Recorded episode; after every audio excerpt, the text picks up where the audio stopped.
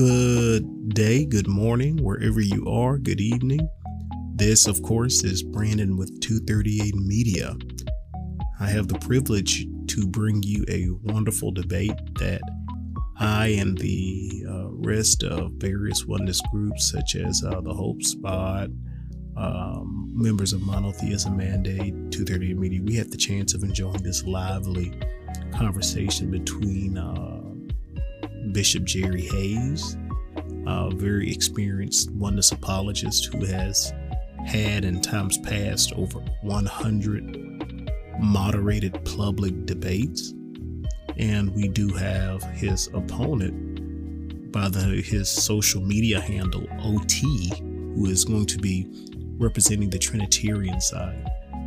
The subject of this debate is to determine does the scripture give adequate evidence of God being tripersonal or unipersonal? So I want you to sit back, listen, uh, let me know what you think. Please leave your comments, share, rate, and subscribe. Uh, and as always, it's the whole gospel to the whole world by the whole church. The Lord bless you in Jesus' name.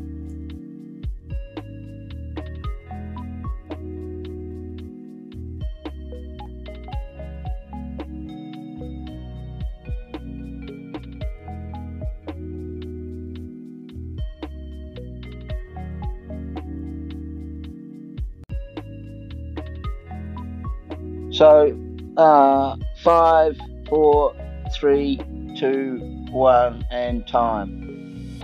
Thank you. Thank you, Gavin. Thank you, everybody, for being here.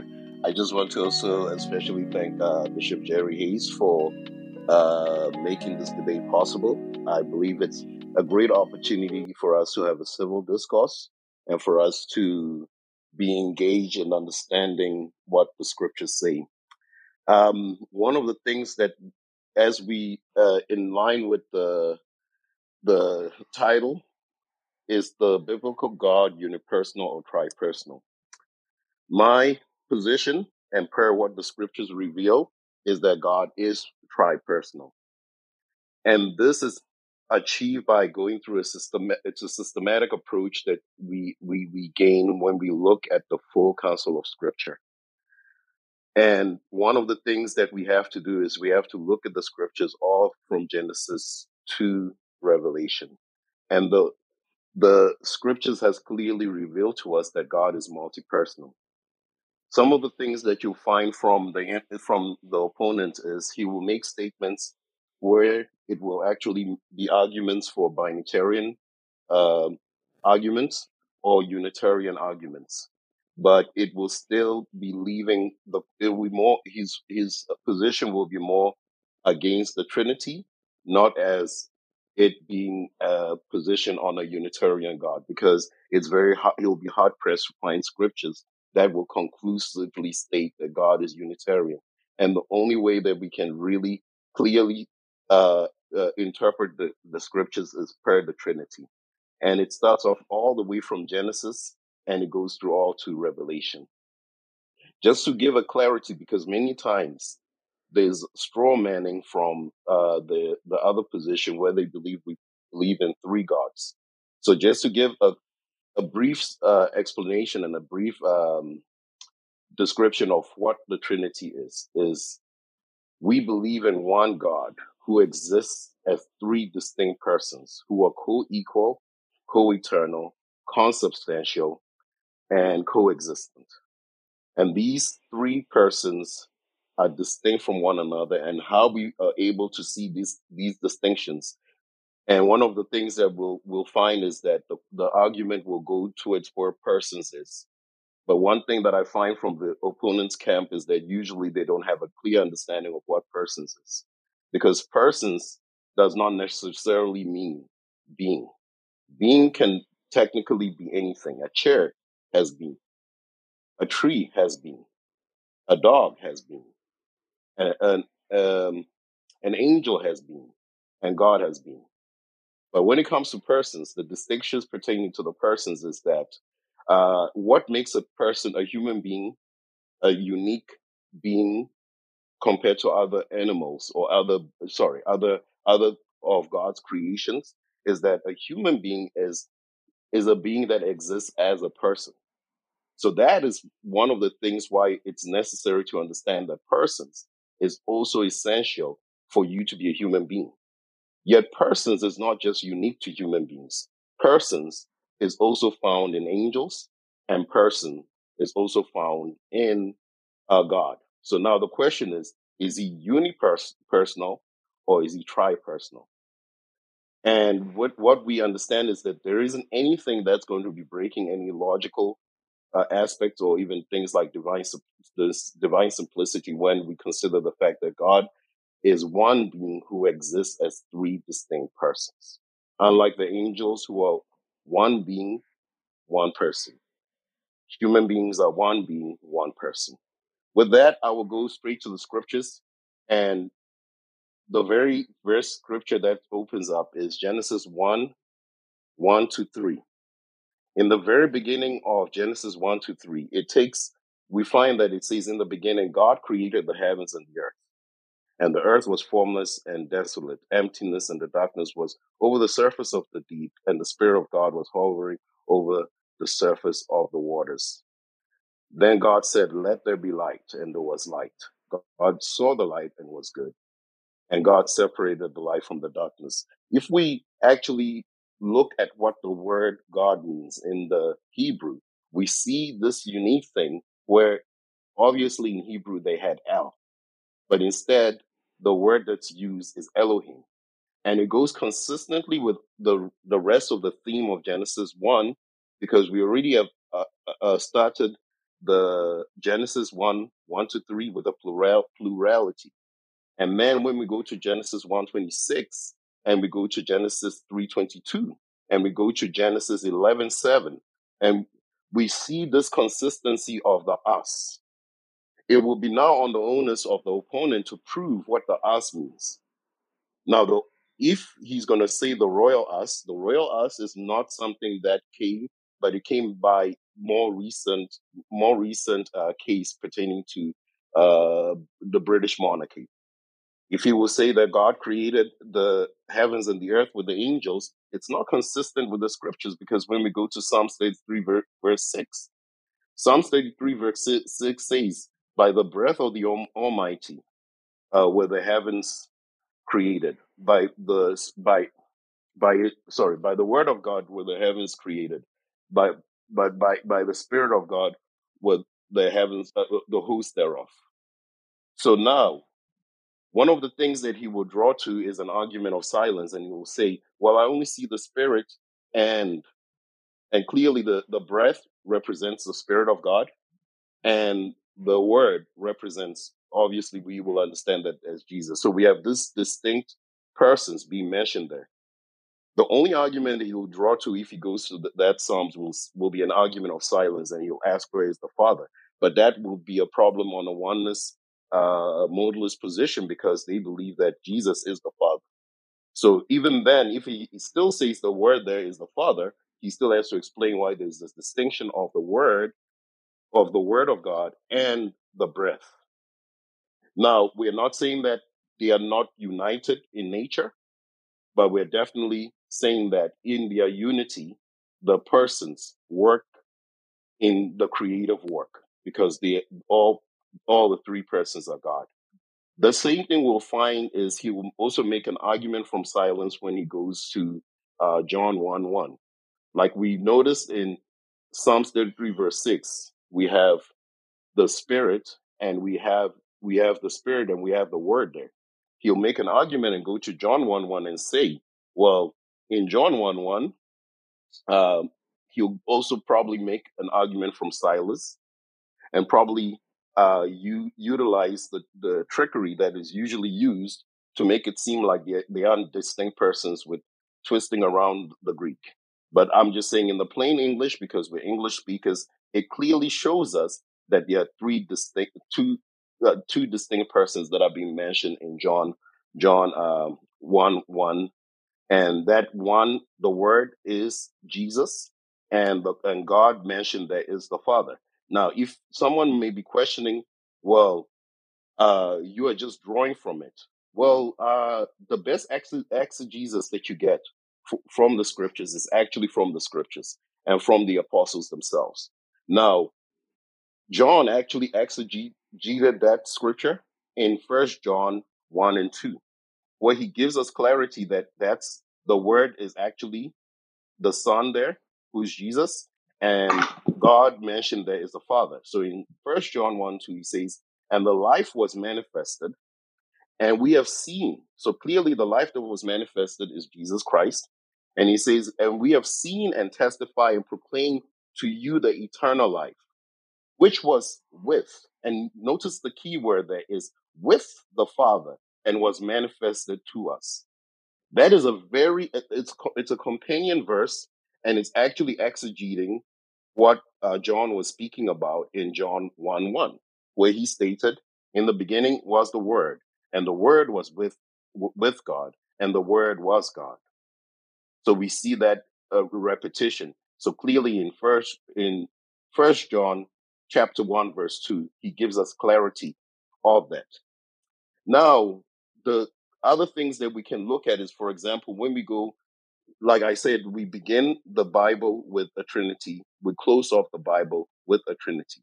So we go to Revelation 22 verse 1 and clearly yes it's speaking in apocalyptic it's apocalyptic literature and yes, it is metaphorical, but the, these are concrete metaphors that have already been laid out for us in preceding verses. So definitely with Revelation being the junction point of all the books from Genesis all the way to uh first uh, uh, uh three uh, uh, three John. So all to that point is bringing us to this junction point, and this is what um, Jesus says he says, Evan, and then he showed me a river of, of water of life, clear as crystal, coming from the throne of God and of the Lamb. So now he may argue that, oh, well, it's mentioning the throne of God and of the Lamb. And if he denies the fact that the Lamb there is Jesus Christ and he's God, and he's being dis- distinguished from the one mentioned who's been mentioned as God in there, then he might as well be a Unitarian and not believe that Jesus Christ is God. So there's the only way to make for this verse to be clear is to see it from a Trinity because we know the water of life when we went to John 4, where Jesus Christ gave us clarity of the water of life being the Holy Spirit.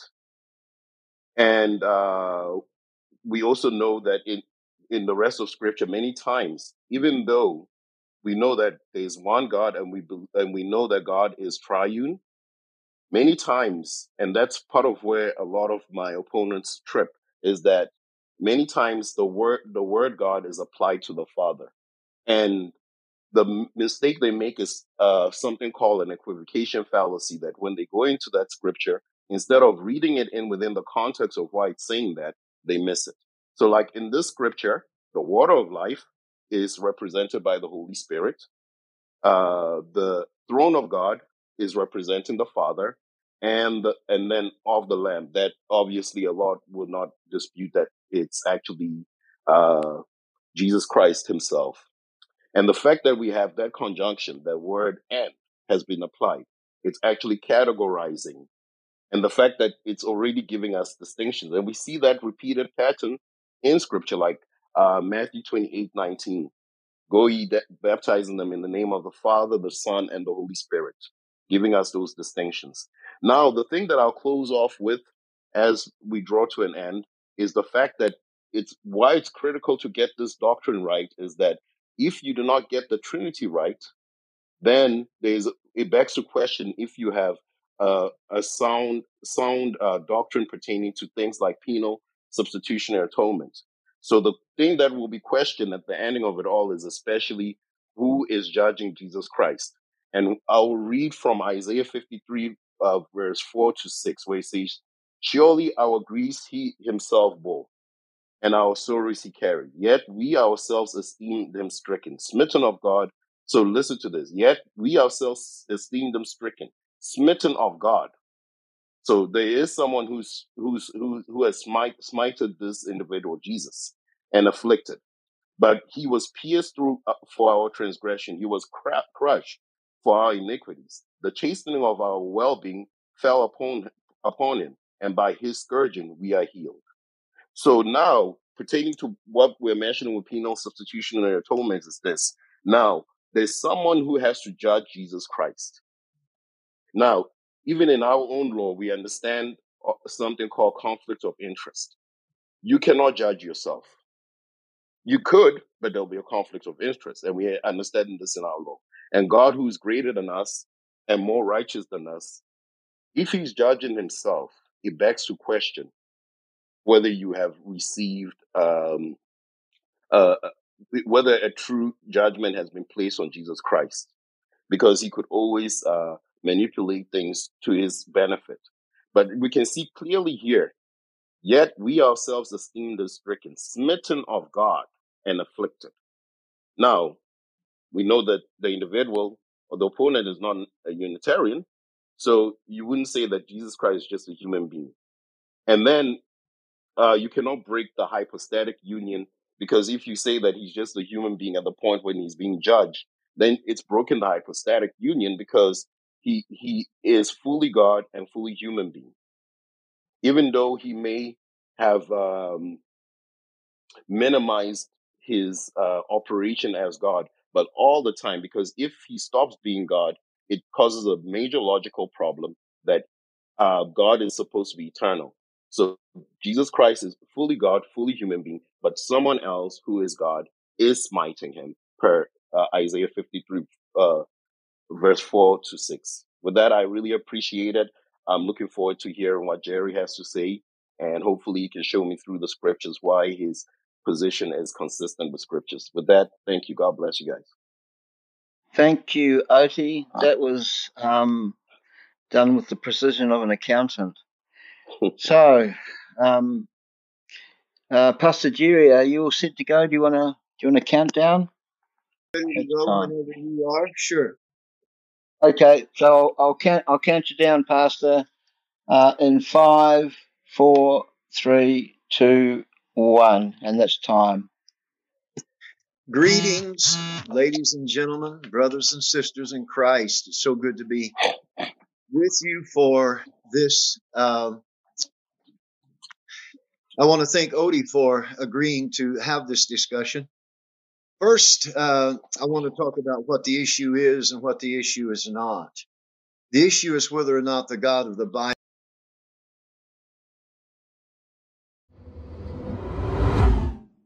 Okay, so I'll, I'll count. I'll count you down, Pastor. Uh, in five, four, three, two, one, and that's time. Greetings, ladies and gentlemen, brothers and sisters in Christ. It's so good to be with you for this. Um, I want to thank Odie for agreeing to have this discussion. First, uh, I want to talk about what the issue is and what the issue is not. The issue is whether or not the God of the Bible is revealed as a unipersonal God. The issue is not whether or not Jesus is God. Of course, I do believe that. And uh, Brother Gavin, if you can mute your mic, if y'all can mute your mics, I would appreciate it. And a matter of fact, if you would add about a minute to my time, I would appreciate it. Okay. So uh, the issue is not whether or not uh, God is uh, that Jesus is God, but it's whether or not the God of the Bible is presented as being one rational sentient being, and we hold that the Bible does in fact present us with a God that is one sentient being. Now, Paul tells us that the Jews were entrusted with the oracles of God. And if you ask any Hebrew in the days of Christ about deity, and you would discover that there was no confusion in their theology. The answer was a universal one. Hear, O Israel, the Lord our God is one Lord, the Shema, Deuteronomy 6 4. Now, with the coming of Christ, radical monotheism of the Hebrew prophets was enforced. The great teacher, Christ, rehearsed the Shema, to a young man that would know of the first commandment of all. The first of all commandments, Jesus said, is Hear, O Israel, the Lord our God is one Lord. Now, much is learned about a man by listening to him pray. No doubt the apostles were listening in on Jesus' John 17 prayer. I, I have no doubt that that prayer was prayed entirely for their benefit. Jesus taught his hearers by his prayers. Now we hear him pray in John 17, 3. And this is eternal life, that they may know thee, the only true God. Now, Jesus sat on the brim of a well just outside of Sychar. He, he was the well sitting on a well. And there he instructed a woman in the correctness of Jewish theology.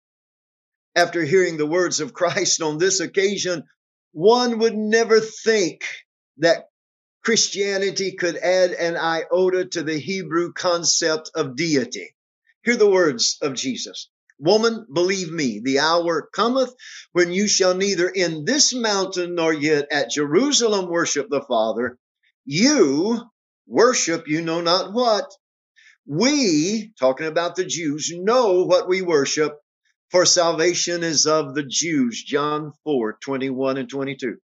Now, here, once for all, Jesus validated the Hebrew idea of God.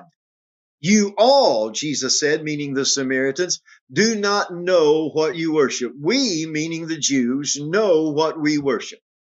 Here, Jesus put his stamp of approval on the radical monotheism of the Hebrews. Now, Look, no matter what men may think of Jesus, he had not come to clear up a misunderstanding concerning Hebrew theology of God's person.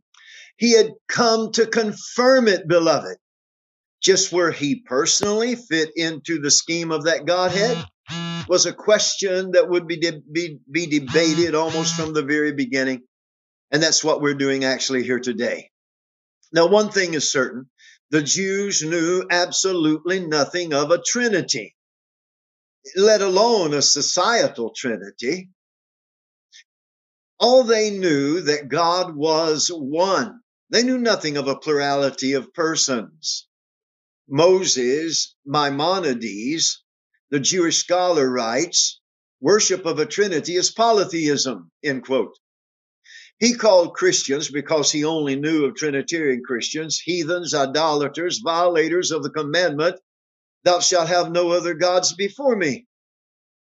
Now, the apostles of our Lord accepted, they, they accepted radical monotheism of their Hebrew forefathers.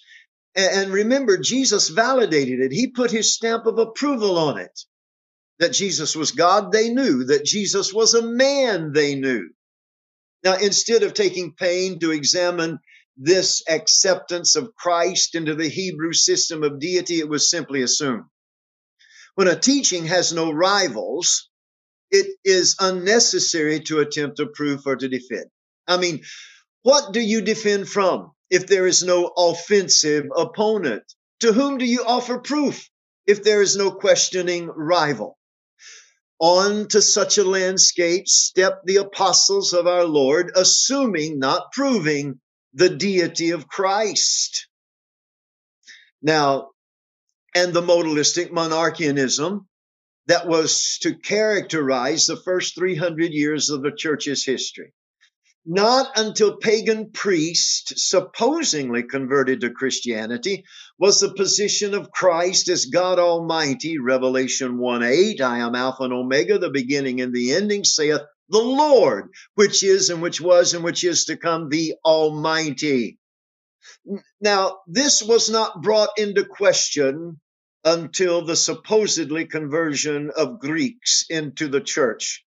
When men such as, Marcion, Justin Martyr, Tertullian, Hippolytus, and Origen, to name but a few of the better known, arrived on the scene, they found the Hebrew concept of one God and the Hebraic Christology, the theology concerning Christ based on the revelation of Hebrew prophets, with Jesus as the monarchy, deeply entrenched in the heart and the souls of the rank and file of Christianity. Now, the Hebrew concept of God is clearly seen in the Shema. Hear, O Israel, the Lord our God is one Lord. Deuteronomy 6 4. The one here referred to is a solitary and not a compound one, as the Bible proves.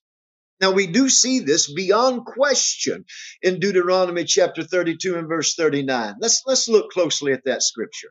I'm not going to use a lot of scriptures today. I'm not going to try to overpower you with scriptures because we only need a few to present the God of the Bible. And here, Deuteronomy 32 39, see now that I, even I, am He, and there is no God with me. Here, the spokesman is Yahweh, some say Jehovah, who alone is the Most High. He speaks of himself as a single being, I, first person singular personal pronoun. The word he, third person masculine singular personal pronoun. With me is the preposition emade, suffix imad, I'm sorry, suffix with the first person singular personal pronoun. The personal pronouns in an abbreviated form are affixed to nouns, prepositions, etc to express the genitive and objective cases. What does this mean? It means that the object of the preposition in this verse is a single person. My hand is the first person singular possessive mm-hmm. pronoun. The hand was the possession of one person. All the verbs of this verse are the first person singular form. In Hebrew, the verb must agree with its subject in number and also in gender. Thus, the divine person in this verse spoke of himself as a single person and stated that no other person of deity exists. It is abundantly clear that Hebrew monotheism was a belief in one solitary God. Jesus validated that to the lady of Samaria there at the well. It was not an understanding of one in a compound sense. To believe in God as a solitary being is of so much importance that Jesus taught it to be the very first of all commandments. When Jesus was asked by a young man which of the commandments was the first of all, he was told by Christ that the first commandment was, Hear, O Israel, the Lord our God is one Lord. Mark chapter 12 and verse 29. And in my closing five or six minutes, let's look at that. Here, Jesus said in Mark 12 29, the first of all the commandments is, Hear, O Israel, the Lord our God, the Lord is one. Now, in Mark chapter 12 and verse 29, Jesus uses the word heis. This is uh, in the Greek, this is what John puts into Jesus' mouth, the word heis, that the Lord is one. The Greek word is heis. Now, the use of this particular word is very important in our study of the true meaning of the term one because our friends, they don't really know what one means. One is, as it relates to God, is the Greek word heis. The interest here lies in the fact that this word heis did not have to be used. Other Greek words for one could have been employed, such as hin, tis, or maya. Now, there are reasons why the particular word heis and not any other words are used. If, if uh, Maya was used, it would mean that's feminine. It would mean God was feminine. If hin was used, it would mean God was a uh, plural compound one in some sense. Now, my friend definitely, and all Trinitarians definitely need hin to be in Mark 12 and 29, but it is not the word is heis. The choice of the masculine heis is descriptive of just how God is one. The following is a list of scholars Jerry and Hayes their comments on the Greek masculine heis. Joseph Henry Thayer. Heis means the cardinal numeral one. When the word heis make, takes the place of a predicate, it means one person. Page 186, a Greek English lexicon of the of the New Testament, Mr. A.T. Robertson. One, when masculine heis sets forth the idea of the cardinal numeral one when referring to people or things. Bauer, Bauer. The masculine one, heis means a single, only one. Gingrich, the masculine one, heis is equivalent to protos, which means first, only one, single. The amazing truth is that heis is found 93 plus times in the New Testament relating only to people, and never is this word, did I say never? Let me say it again. Never is this word used for more than one person, and I'll say it again, never. The importance of the Greek masculine one being used by John for the words of Jesus in Mark chapter 12 and verse 29, beloved, is this. The Lord God of Israel is said to be but one person. Also, when we look at the Shema from Deuteronomy chapter 6 and verse 4, the Hebrew word there is a, echad. That is the Hebrew word for one. If you ask a Hebrew child to count to 10, the first word out of his mouth would be echad.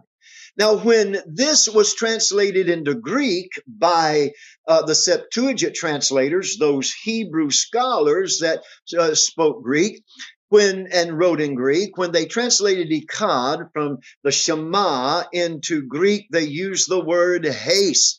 Heis is the masculine Greek one that can never mean a compound one. Did I say never? Well, let me say it again. Never can it mean a compound one? You need hen for that.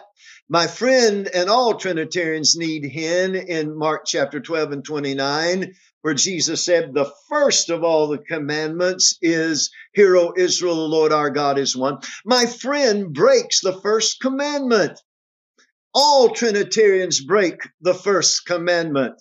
There's no need in talking about the rest if you can't get the first one right. And there's no need in talking about salvation if you don't get the object of your worship right. God is a radical one, beloved. Now, here, the let me just close with this. Isaiah 44 6, thus saith the Lord, the King of Israel and his Redeemer, the Lord of hosts, I am the first and I am the last. And beside me, oh, almost forgot that, there is no God. Isaiah chapter 45, verses 5, 6, 11, 18, 21, and 22. And I'm only going to read the first part. I am the Lord, and there is none else. There is no God beside me. And I think I have about uh, a minute or 30 seconds left. So I'm going to concede that time to my friend because he needs it.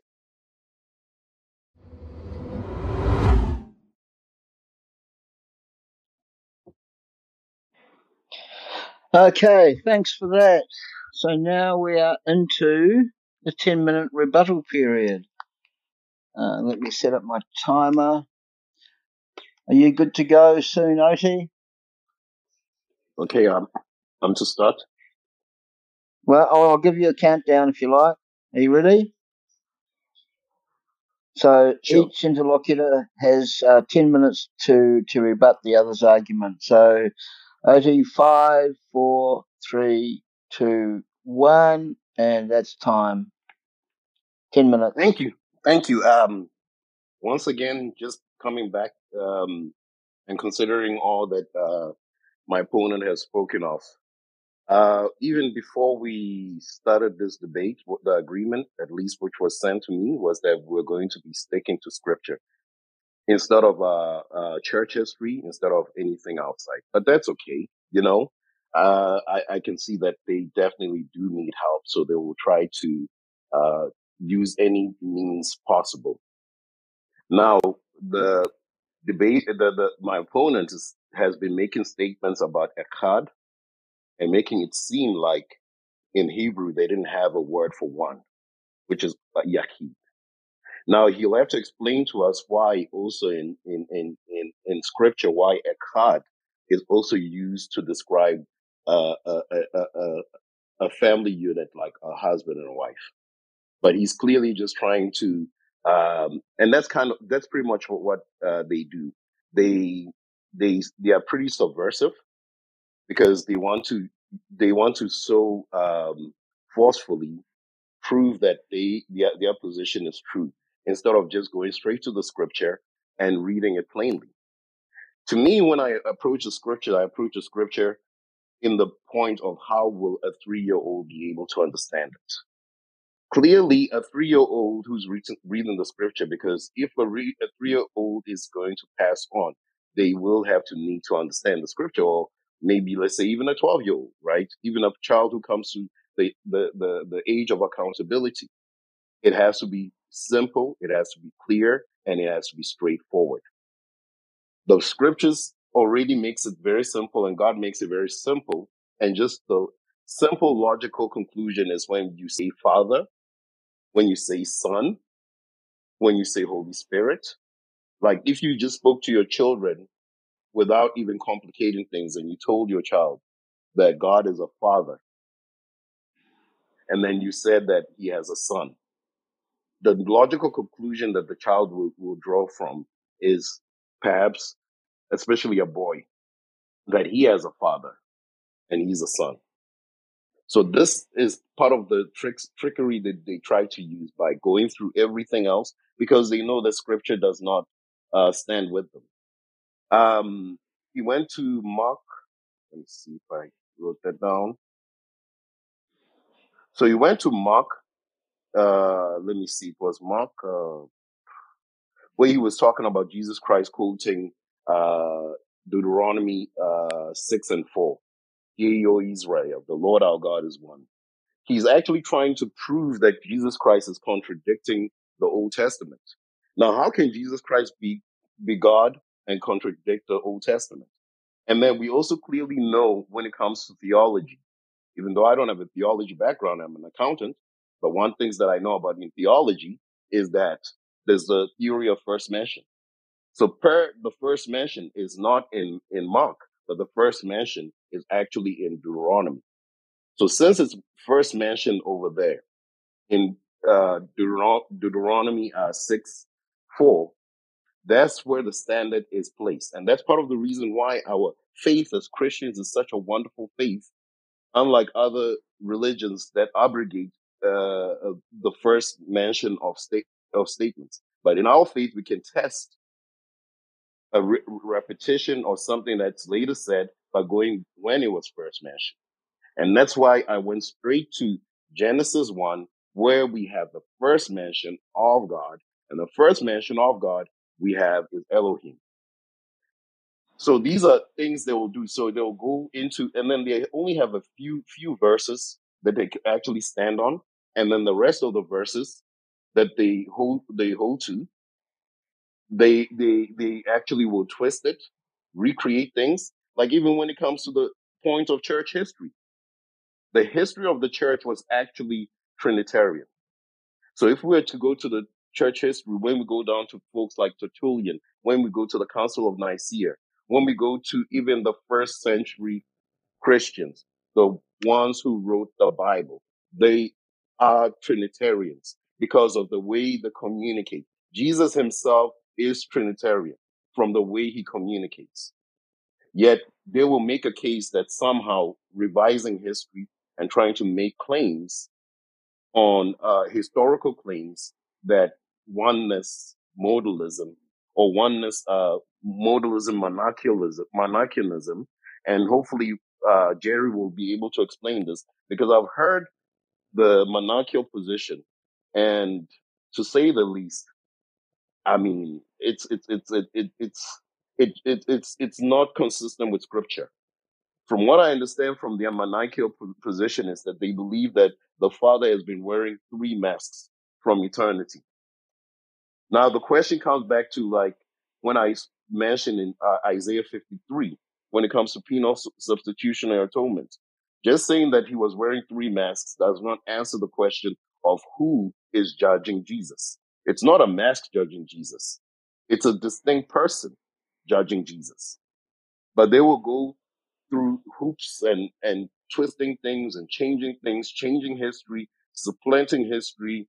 You know what he's stating historically is not consistent. Even when we go back to the Jews, it's not consistent with what the Jews Jews believe.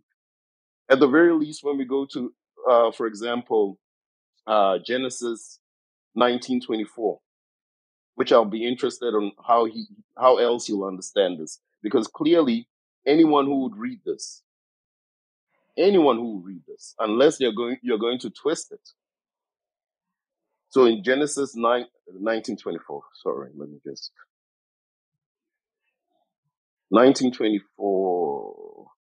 Well, let me just paraphrase. I'm, I'm kind of finding it hard to find it, but anyway, uh, where he says that uh, Yahweh on earth rain fire and brimstone from Yahweh on earth, uh, in heaven. How else can you explain that without it being a triune God? And not even going to the argument of silence or saying, oh, well, uh, the Holy Spirit is not mentioned there. No, that's just an argument of silence. It's kind of like saying, just because I s- said I have a brother, it doesn't mean I don't have, uh, if, even if I said my brother is an engineer, it doesn't mean I don't have two other brothers. It doesn't mean that you know. So these are certain things that uh, you will notice with them. They will try to uh, shock, uh, to use a word of shock, shock and jiving. I think that's the the the the the slang uh, terminology of trying to not deal with the text, the plain text that's before us. And as you can see, with all the text that I brought, all the scriptures, and we still have more scriptures. Like one of the things that I'm, as I'm going to end off, for us to think about is the fact that Jesus Christ is speaking of somebody else testifying of him. I'll be interested in Jerry exegeting this properly to explain to me who is testifying of Jesus Christ. So in John 8, 14 to 19, it says, Jesus answered and said to them, Even if I testify about myself, my testimony is true. So Jesus Christ is stating that I testify about myself using a personal pronoun. He says, My testament is true, for I know where I, I then he says, For I know where, where I came from and where I am going.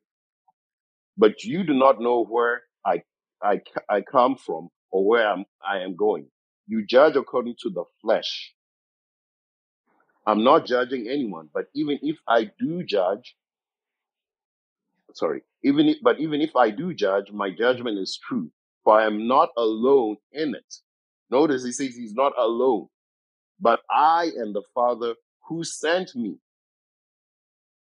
Notice that he says, for I am not alone in it, but I and the Father who sent me. Even in your law, it has been written that the testimony of two men is true. I am he who testifies about myself, and the Father who sent me testifies about me. So we're seeing two distinctions here pertaining to the testimony. So if this is not true, then you're making Jesus Christ to be a liar because he's testifying about himself. And we can go ahead and just throw away the New Testament because Jesus Christ lied because he said he's not alone testifying but he has somebody else who testifies about him. So I'll be interested in him exegeting that instead of him trying to do a runaround where he's uh, now uh, trying to claim that Yaqid is Echad. With that, I submit to my opponent, and hopefully he can give me clarity of John 8, 14 to 19. And I've got more more more verses. Thank you.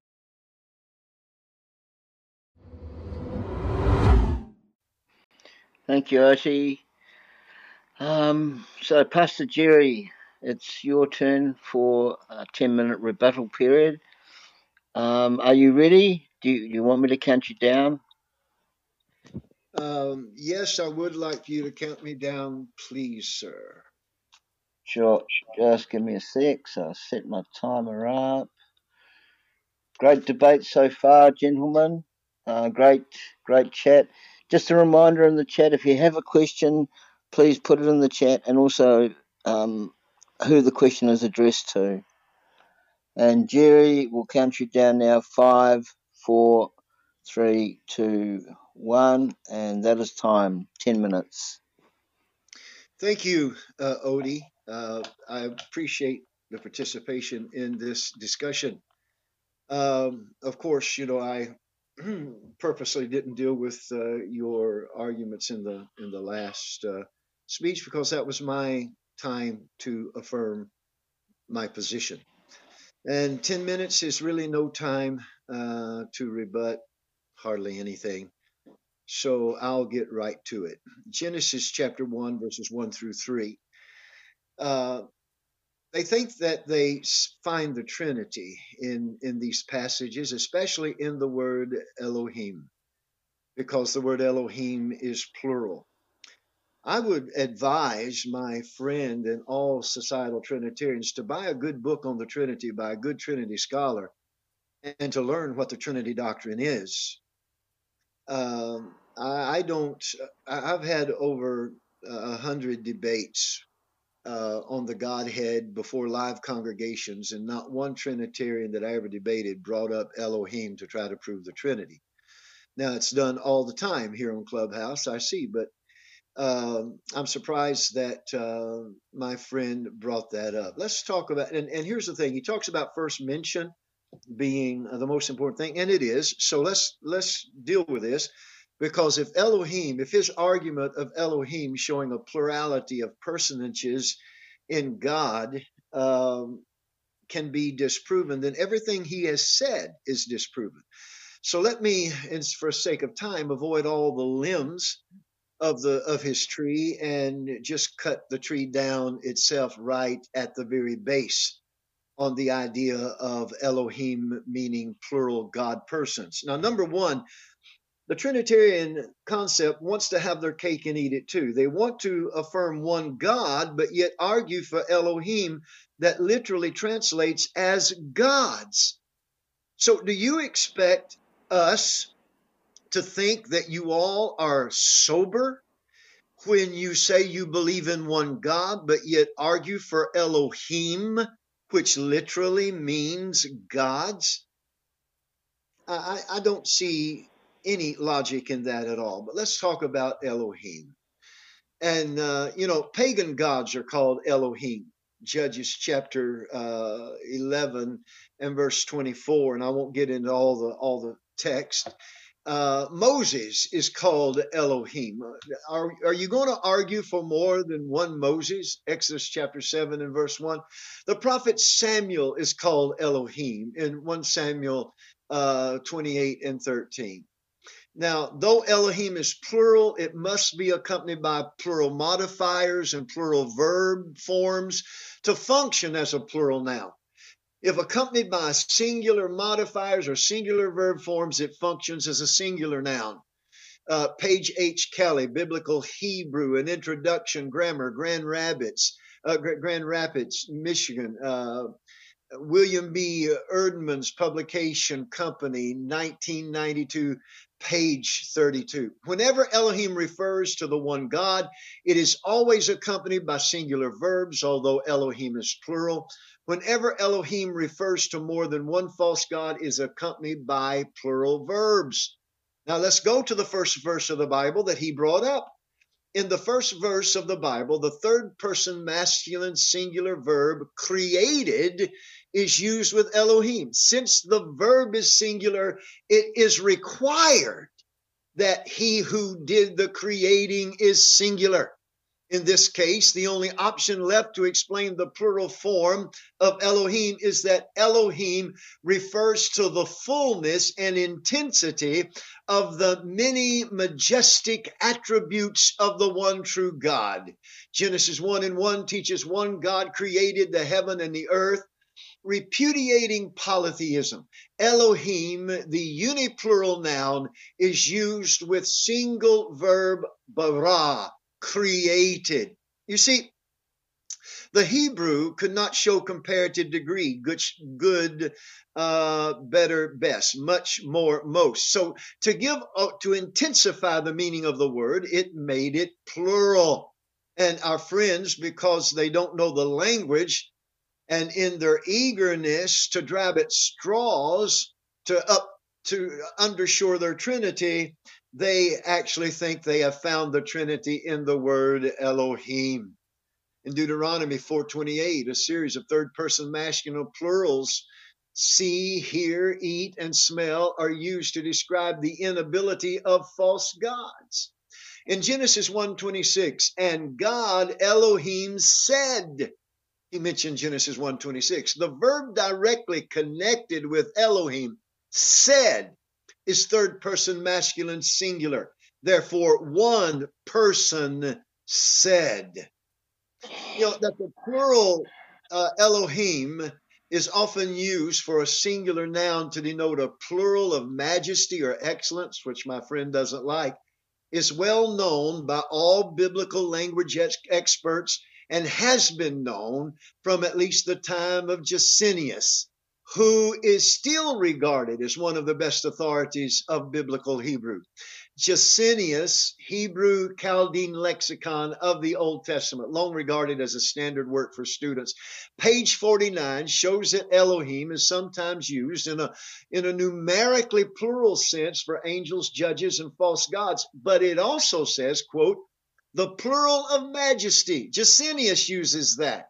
Or Elohim occurs, on the other hand, more than 2,000 times. If you don't like plural of majesty, then use plurality of plenitude or plurality of potentiality. If a Hebrew is referring to a glass of water, he says waters. But if he is referring to a river or a lake or an ocean, he says waters. He simply makes the word plural. Now, I don't have to deal with anything else he has said if I just strike at the very root of his argument that Elohim is a plurality of God persons. Now, here's some modern Trinitarian scholars on Elohim. Nelson Expository Dictionary of the Old Testament, the common plural Elohim, a plural of majesty. The International Standard Bible Encyclopedia says it is a characteristic of Hebrew that extension and magnitude and dignity are expressed by the plural. Today's Dictionary of the Bible, 1982, Bethany House Publishers, written by Trinitarian scholars, by the way, apply Elohim is applied to the one true God. It is the result of the Hebrew idiom, idiom of a plural magnitude or majesty. The American Journal of Semitic Languages and Literature. Several phenomena in the universe were designated in Hebrew by plural expressions because they inspired the Hebrew mind with the idea of greatness, majesty, grandeur, and holiness. And as my time is running out, let me skip right on down here to uh, this. To show how ancient Jewish scholars themselves understood this word Elohim, we can look at the work that the work of the 70 translators that translated the Septuagint into Greek. And the Greek language did not use the plural uh, of excellence as did the as did the Hebrew did. And so we see in the uh, we see plural then uh, if we see plural use in the Greek Septuagint, it's usually intended to represent more than one individual. However, any time that Elohim in reference to Yahweh is used in the Greek, it always uses the plural form theos, never theoi. And with that, I surrender the amount of my time.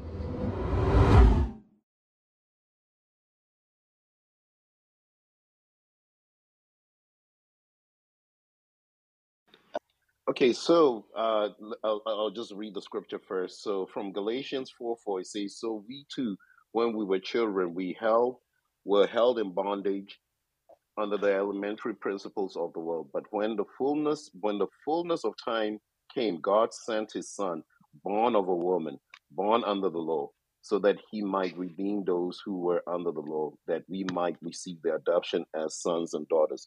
So my question to Jerry is when did God send His Son? Was it did was it a was it His pre-existent existent Son, or is it after He was born? Per what this verse is saying. Right, that's a good question. And to answer that, So Jerry, Jerry, you have you have five minutes up up to five minutes to to answer the question. oh, thank you. That's a good question. And to answer that, I'm going to go to John chapter chapter uh, 17. We don't really have to guess uh, if it was the pre-existent son that he sent, or if he was sent from the womb of Mary, or if he was sent from his baptism. I think uh, Jesus answered that himself in uh, John chapter 17 and verse 18. Where in this um, high priestly prayer of Christ, and remember, this is a prayer. Therefore, this is the human Christ that is praying. And I think that even my friend will admit that Christ had a human nature and divine nature, and sometimes he spoke from his human nature and sometimes from his divine. So here it is the human Christ that is praying, and he says, As thou hast sent me into the world, even so have I also sent them into the world. The even so is key in this text. So Jesus is sending his disciples into the world as he was sent into the world. The disciples were not sent into the world from heaven. They were sent in the world into the world from their conversion or from their baptism. So was Christ, the Son of God, sent into the world from his baptism. His ministry did not have a public uh, attribute until his baptism. Then, after his baptism, John said, Behold, the Lamb of God that takes away the sins of the world. And uh, Gavin, you will have to call time on me because I'm not timing myself on these answers. But uh, that would be my answer to that. No, and I guess no problem. I, I would just let it let it rest right there. Uh, You've still got four minutes if you if you wish. I've got four Jerry. minutes and I only use one minute. Okay. You have to. Um, All right.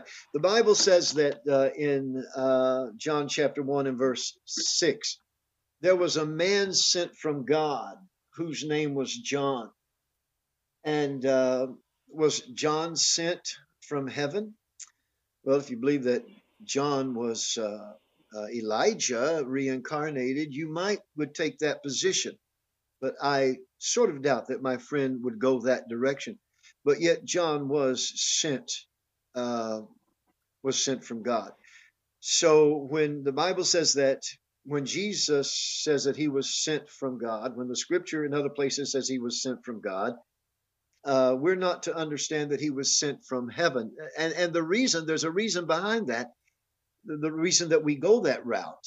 It's because that if we put a second God person in heaven with the Father, then we violate the Shema, we violate uh, Deuteron- uh, many Deuteronomy 32, 39. We, we violate the Isaiah passages where God the Father speaks and says that He alone is God and there's no other gods with Him. So we cannot interpret it that way. It has to be interpreted in the, as you say, the plain reading of, of the text. As thou hast sent me, even so send I them into the world. So I'm going to, no, I'm just going to surrender the rest of my time right there. I don't need all that time to answer that question.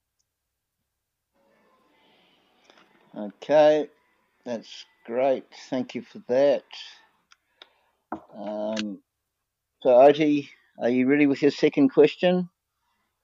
Yeah, it's gonna it's gonna be a really simple one. So pair in line with what? Uh, oh wait, wait. Are you timing me? Sorry.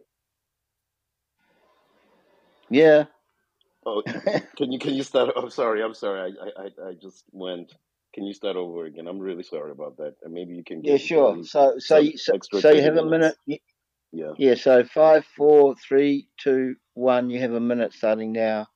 Okay. Thank you. So right in line back to John 17, 18. So what I'll be interested in Jerry is to clarify to me, since he said the since his uh, notion is that Jesus is the Father. So now, if Jesus is the Father and him being sent also uh, equates to him being the Father, so are the disciples who are being sent also Jesus? That's my question. I'm sorry. Would you state that again? So, since from uh, your perspective, um, Jesus is the Father, right? He's the manifestation of the Father. So, are the disciples who are being sent the manifestation of Jesus? All right. Uh, And you have five minutes. Five minutes to answer, Pastor right, Jerry. Would you would, would, eh, would you count me down and with a with a three, four, and five, please? Sure. Okay. So you have a you have a five minute period to answer. Uh, in five, four, three, two, one, and that's time. Five minutes. You know, it. We oneness. We we really get a little bit uh, confused on the position of uh, our Trinitarian opponents when they confess the hypostatic union, but then deny its mechanics, deny its working. And they always want to paint us with that uh, straw man brush. Well, Jesus is the Father. Yes, he is the Father in another way of being, but he is not only the Father, he's also man. And I have heard uh, Oti say, Oti, I've heard you say, even in this discussion, that Jesus was fully God and fully man. But yet, when it comes to questions like this, it doesn't appear that you actually believe it. Either you don't believe it or you're being a hypocrite. I don't think you're a hypocrite. So I think that maybe you're just not really thinking the position of the hypostatic union through. No, uh, the, the question is really nonsensical because Jesus, as to his humanity, was not the Father. We would never say that. Jesus was a man. Uh, the Father was incarnate in that man, but that man was a complete human in every in every respect, as we are, uh, except with sin. He was sinless because he had no earthly father by which to inherit the sin nature and therefore that uh, that humanity of Christ we see throughout uh, the Gospels referring to the Father, praying to the Father, so forth and so on? I mean, this question that Oti just asked me is akin to the question well, was Jesus praying to himself in the garden when he prayed, Not my will, but thy will be done? No, absolutely not. He was not praying to himself because uh, we have a, a, a man, we have a human, not just a flesh suit, not just as I heard somebody say, a jumpsuit. As a matter of fact, um, I, I have heard uh, many Trinitarians just recently accuse the oneness position of believing that Jesus was just the Father uh, in a jumpsuit. No, Jesus was the Father incarnate in a human being. That human being was uh, was a full human being with a human body and a human spirit and a human soul. Uh, in Romans chapter 1 and verse 3 and 4, we read, Concerning his Son, Jesus Christ our Lord, which was made of the seed of David according to the flesh. So Jesus had an origin, he, he had a generation from the flesh, and declared to be the Son of God with power according to the Spirit of holiness by the resurrection from the dead the spirit of the holy, of holiness there is just uh, uh, the King Jimmy way of saying the Holy Spirit. So the Holy Spirit impregnated Mary. I don't mean by a sexual uh, connotation with, with that uh, statement, but she was found with child of the Holy Ghost or of the Holy Spirit. So Jesus has generation from two points of of uh, of Genesis. One is from uh, David, one is from the human side, the other is from God, the other is from the Holy Spirit. So in Christ, then, as the council of uh, Chalcedon, the third council of Chalcedon, uh, uh, declared, Jesus is in possession of two wills. Jesus is in possession of two energies.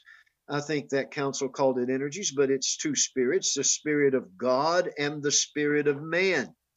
Now, if my friend Oti does not believe that, then he does not believe the hypostatic union. He's just giving it lip service. So when Jesus talks about being sent, he's talking about the humanity being sent. He's talking about the Son of Man being sent into the world to be the redemption of all of mankind.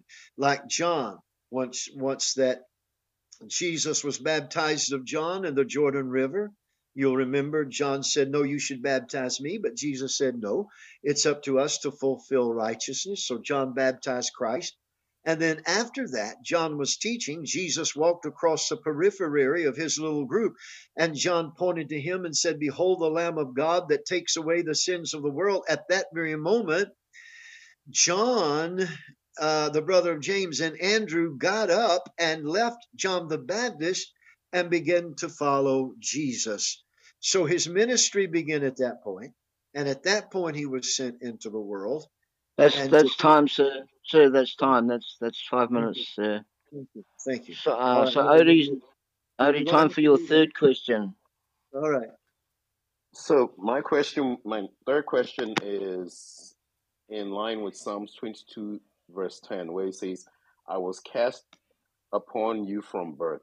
You have been my God from my mother's womb.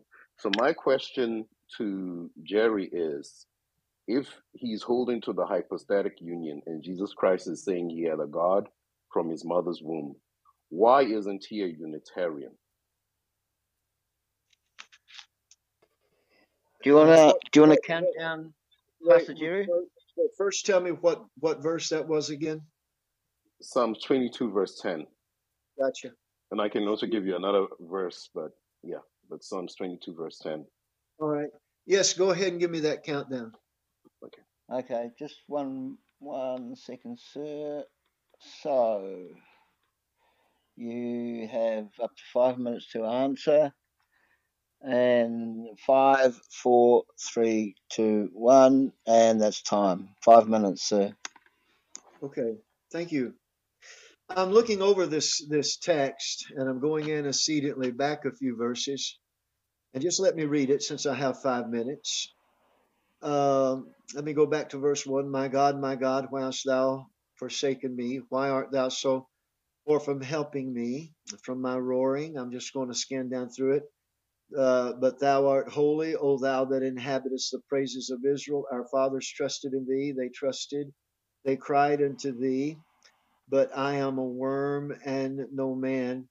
Uh, we should agree that this is David speaking here, and uh, and no man, a reproach. All they that see me laugh me to scorn, and and this is prophetically referencing Christ, but it is King David speaking. He trusted on the Lord; he would deliver him. Uh, but thou art he that took me out of the womb. Thou didst make me hope when I was upon my mother's breast. I was cast upon thee from the womb. Thou art my God from my mother's belly. Be not far from me, for trouble is near, for there is none to help.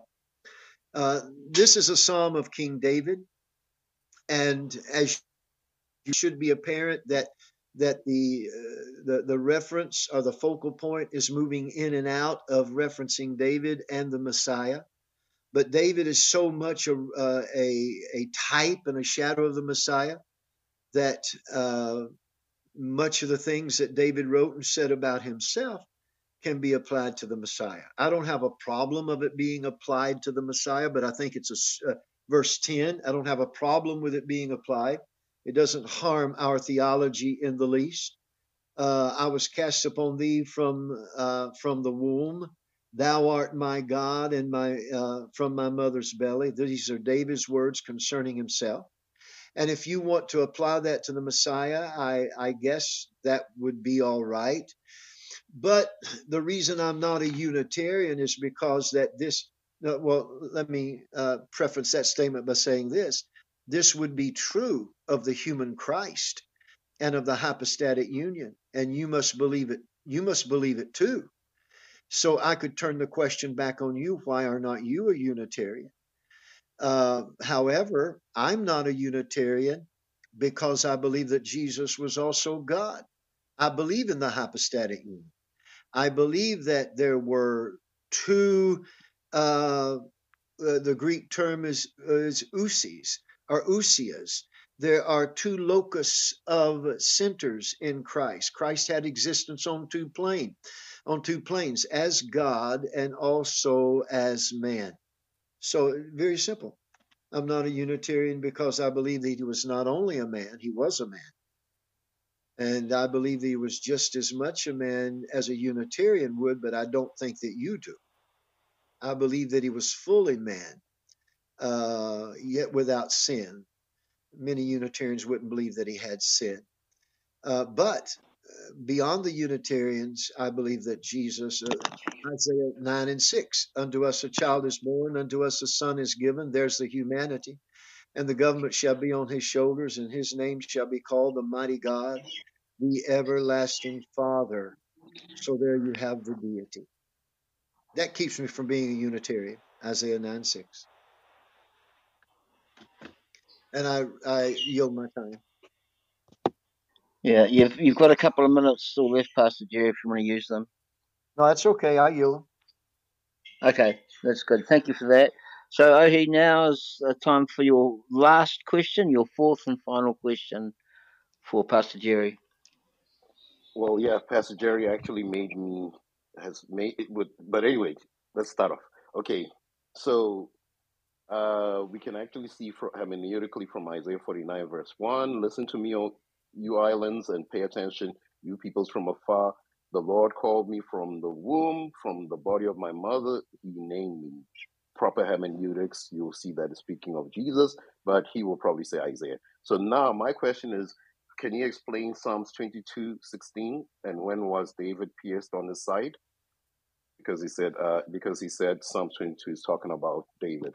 So can you explain Psalms 22, verse 16, and when when David was pierced on his side, side and he had uh, and he had a pack of, pack of dogs encircling him, as Psalms 22, verse 16 is saying.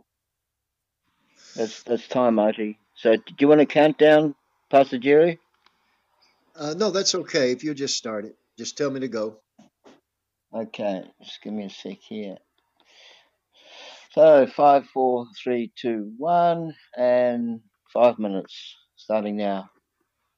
No, I think that perhaps you misheard me, or, or you know, maybe uh, you know I spoke it too fast that you didn't catch it.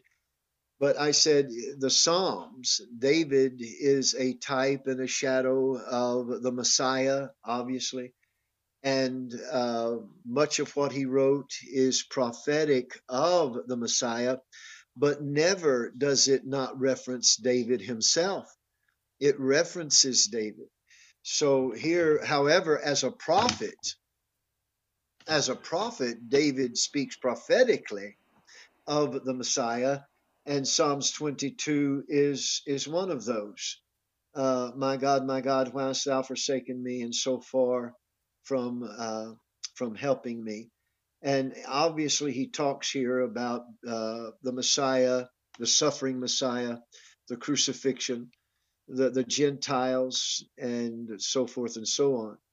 So um, never would I say that uh, I, I, may have made a statement just a moment ago that uh, I, where I misspoke. David always spoke of himself. However, he he phrased it and he couched his words in a way that the Holy Spirit did, I should say, to reference and prophetically reference the coming Messiah. So Psalms 22 is one that definitely lends itself to the crucifixion and the events around the cross. So David never was, I don't know if he ever was pierced in his side or not, perhaps not, but this is a prophetic reference to Jesus Christ. And I yield my time.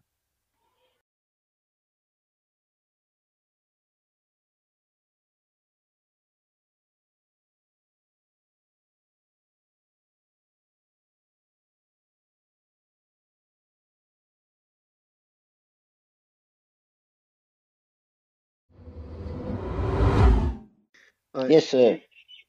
All right. Uh, Oti, is the word three or any form of that word, such as try, ever used in the Bible in reference to God?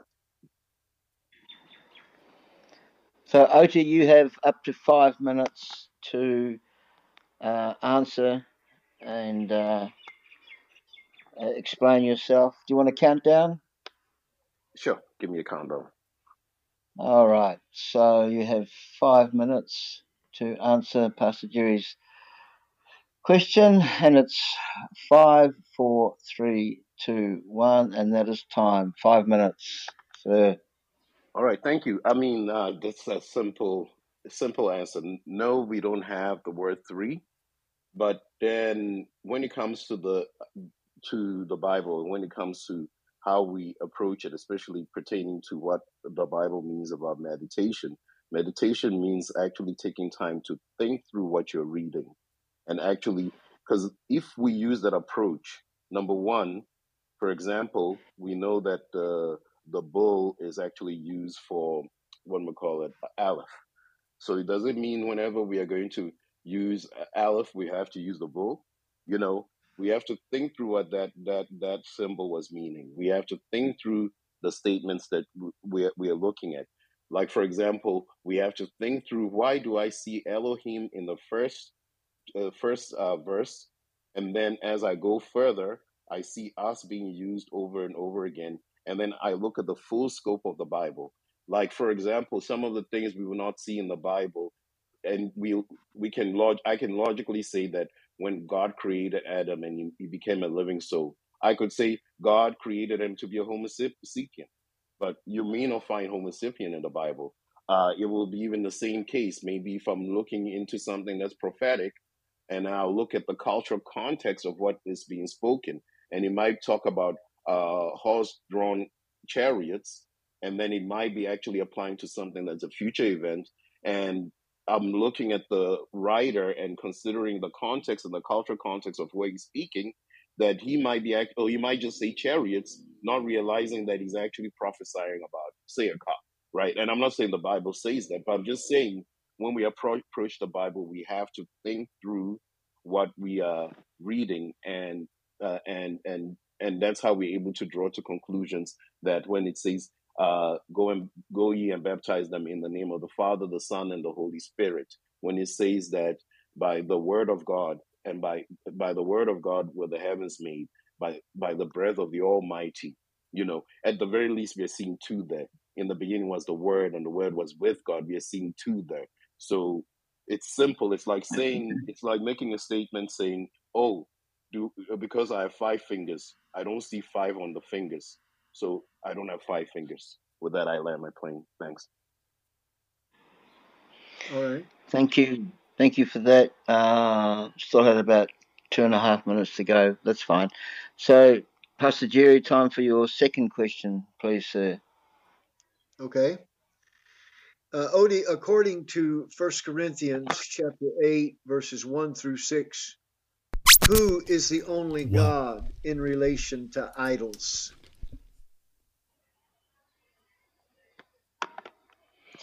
So, Oti, do you want to count down for your Hold on, answer? let me give him a chance to let me go to it to the verse. Sure. So Oh, yeah. No, no rush. No rush. hold on. So you can ask the question again with the verse. So hold on. First Corinthians Chapter 1, uh, I'm sorry, First Corinthians chapter 8, verses 1 through 6, in particular, verses 4 through 6. chapter eight verses four to six. Yeah. Who is the one God in relation to idols? Okay, so First Corinthians chapter eight verses four to six. So the one God, and that's also primarily okay. Let me go ahead and read it. Therefore, concerning the eating of food, food sacrificed to idols, we do not. We we know that in that an idol is nothing at all in the world, and that there is no God but one. For even if there are so-called call, called gods, whether in heaven or on earth, as indeed there are many gods and many lords, yet for us there's only and uh, for us there's only one God, the Father, from whom are all things, and we exist for Him, and one Lord, Jesus Christ, by whom are all things, and we exist through Him. So first off, when we are looking at this verse, it says uh, it's actually giving a distinction. So it's not a problem with the with the Trinity because that's what I stated in the beginning of of uh, my opening statement that the Trinity we believe in one God who exists as three persons. And when we say persons, it's not meaning three gods, and that's the straw manning that we keep on getting from oneness uh, oneness individuals because it seems like they just do not understand what the Trinity is so now, if you look at this verse, it's not making a statement that God does not exist as three persons. It's just saying there is the one God, but one God, and is distinguishing God from the the other so-called gods. You know, and then also one of the things that he would have to uh, now clarify is why is Jesus Christ in verse six being called given the the Adonai the Lord uh, uh, description here, and he's being told as though he's that one Lord. And then one of the things that I would actually go to is First John five. Um, so First John five. Uh, sorry. So I'm going to. How am I? What? What? Where am I on time? Um, you've got exactly three minutes. Three minutes. Okay, good. So I got I got some time. Okay, good. So in First John five, the last verse, last two verses. Actually, let me read from eighteen. We know that one, that one who who is born of God. Sorry.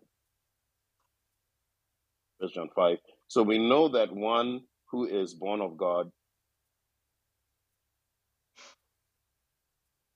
sorry, sorry.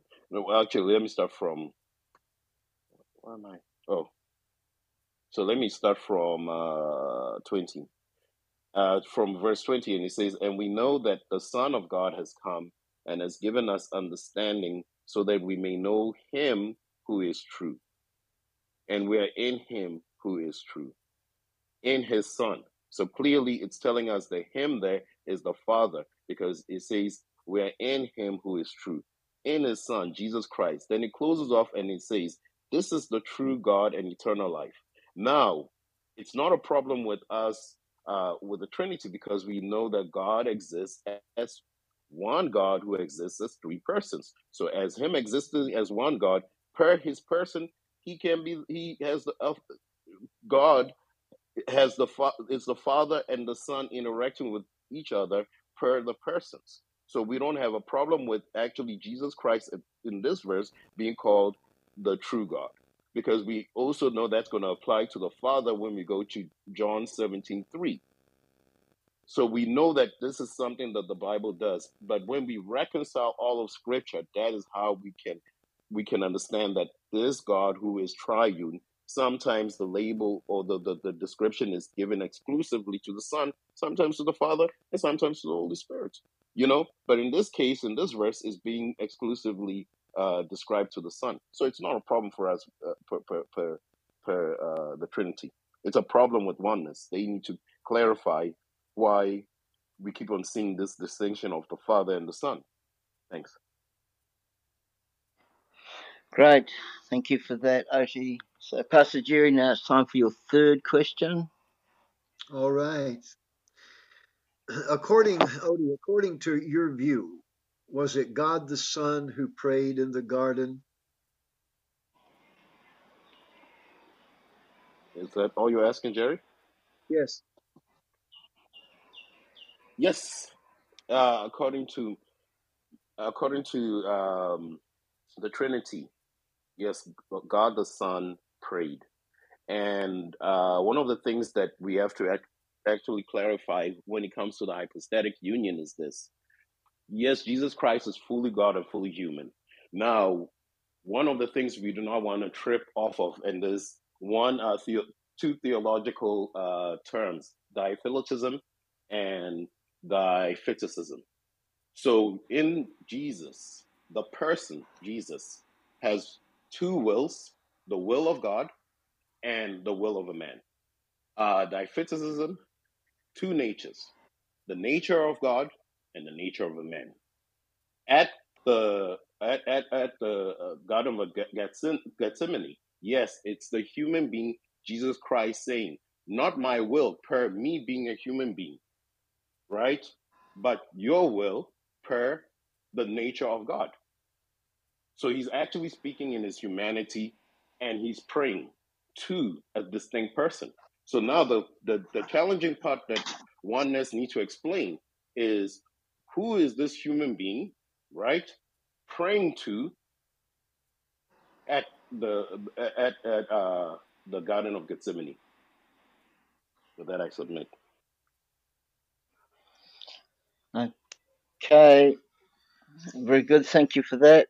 And now, Pastor Jerry, is your last question, question number four. All right, thank you. Um, according to your view of uh, the the Trinity, do each of your three persons have their own wills and consciousness? Okay, so uh, you'll have different views. Did you want to count down? Oh, so- Oti, oh, did you sorry, want to count down? Yeah, go ahead. Count, count me down. Sorry. Yeah. Okay, hold on, just give me a sec. Okay, so you have five minutes to respond. Five, Okay. four, three, two, one, and time, sir.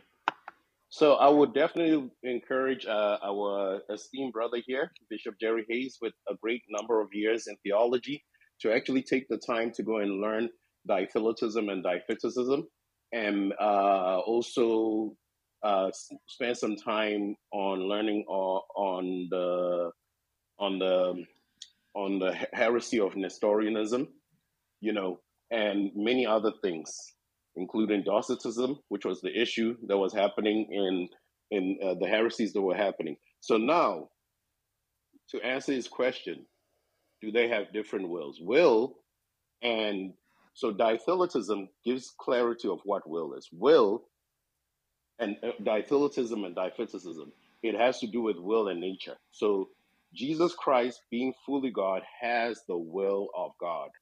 So the will is an aspect that also is tied into nature. Like, for example, a cat has got a will. So that will of a cat is what it does and operates as a cat. So, on per- the theological way that we're looking at it is this. And interesting enough, I've got an accounting background, but uh, my esteemed brother here with 40 years of experience in theology needs to be, I need to explain these things to him. So, anyway, um, uh, so pertaining to the fact that that will that makes God is found, and that is also coming back to the substance, the nature that makes God. It's found in the Father, it's found in the Son, it's found in the Holy Spirit, right?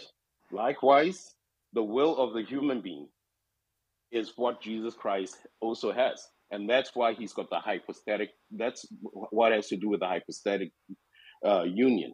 That's what has to do with the communicated properties that makes Jesus Christ fully God and fully human being. And that's the uniqueness of Jesus Christ. So, um, pertaining to the distinction in wills, what are you speaking of? Are you speaking of uh, wills as a nature, or are you speaking of will in the sense of making your decision? Yeah, we do have an aspect of will per nature. Then we have an aspect pertaining to uh, you having choice pertaining to how you decide about things. So those are some of the things. Now, in, the case of consciousness, yes, when it comes to p- persons, uh, persons has to do with self-awareness, awareness of self, and I, I'm I'm glad glad he went to that point pertaining to asking about consciousness. So now that's the aspect of persons. Persons has to do with consciousness, has to do with awareness, uh, uh, self-awareness, uh, no, awareness of self, awareness of others, and moral agents. So this is the distinction that we're able to to uh, pass out from the scriptures, because when we look at what Jesus Christ, when he's communi- communicating, like when he talks in John 14, 26, he makes it very clear to us. Um, so he gives us a very clear distinction over there. And what helps us with it is how Jesus Christ helps us with it is he actually uh, lays out the personal pronouns. And it's very clear Jesus Christ is achieving this for us too, because in John, First John 5 20 and 21 that I just read earlier already clarified that Jesus Christ has brought has come to give us understanding of the Father. So he says, but the helper, right? The Holy Spirit, whom the Father will send in my name. He will teach you all things and bring your bring to your remembrance all that I have I said to you. So you can see him giving a distinction of the persons. So that's one of the things with understanding the distinction of the persons, and then we see also the clear, uh, um, clear interaction of the persons pertaining to what makes persons. I yield my mind. Great. Thank you. And that is your fourth and final question, Oti. So now we're moving into closing statements, and each closing statement is uh, up to seven minutes long. Now, Oti, you opened. Um, do you want to go first with your closing statement, or do you guys want to swap? It's entirely up to you. Well, let me give Jerry the opportunity to make a decision on this one because I asked for us to close, to, to send the closing statements to end. So to be fair to him. All right, thanks. Um, no, actually, the proper order would be Oti, you go now, and uh, I would go last since you are you started it. So I would I would go after you. Okay. Do you, do you need do you need a countdown, um, Oti? Sure. Do the countdown. All right. All right. So it's seven minutes. Seven minute maximum for closing statement, and it's five, four, three, two, one, and time seven minutes. Sir. Once again, uh, want to thank Jerry Hayes for uh, giving me an opportunity to actually have a debate with him. This is actually my first debate uh, with an individual, all in all my life besides high school. And actually, I don't necessarily have a theology background. Uh, I have an accounting background, but I do love uh, the Lord greatly. So I really appreciate him for giving me this chance to actually have a debate. I really appreciate him. I appreciate him for his amount amount of experience and how much he has learned in his area. However, one of the issues that I have with pertaining to well, there's several issues that I, have with uh, with uh, even with the opening of the debate. Uh, the fact that he did not even solidify or give clear uh, explanation per the scriptures, consistent with what the scriptures say. It was. It seemed like he was really uh, moving away from the point. Like for example, when he jumped on the Elohim case, it looks like he, even though he's got a theological background, I think he fails to actually understand that we're dealing with a Middle, Middle Eastern culture. So we should be applying the scriptures per Middle Eastern culture. We also see the problems that we have pertaining to how he approaches the scriptures. Like, for example, even a very clear messianic uh, Psalms that the majority of Christians, including Christian scholars, would would conclude that it's not speaking about David, it's actually speaking about Jesus because there are very clear ver- verses there that cannot apply to David because David never experienced that. But it seems like what's what's what is now going on is that Jerry Hayes really needs to just join um, uh, needs to just go through the circumcision process and just become a Jew like every other Jew, but not the Jews that he was claiming because when we go back into history, when we go back into the first century, we see the consistent thing and the consistent theme amongst the Jews that they actually believed in a, a multi personal God.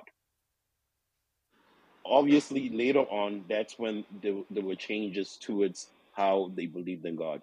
But the thing is, it's very clear when we look at scripture that there is a multi personal God the only two conclusions that you can draw from scripture is either they are three gods or there is a God who exists as three distinct persons.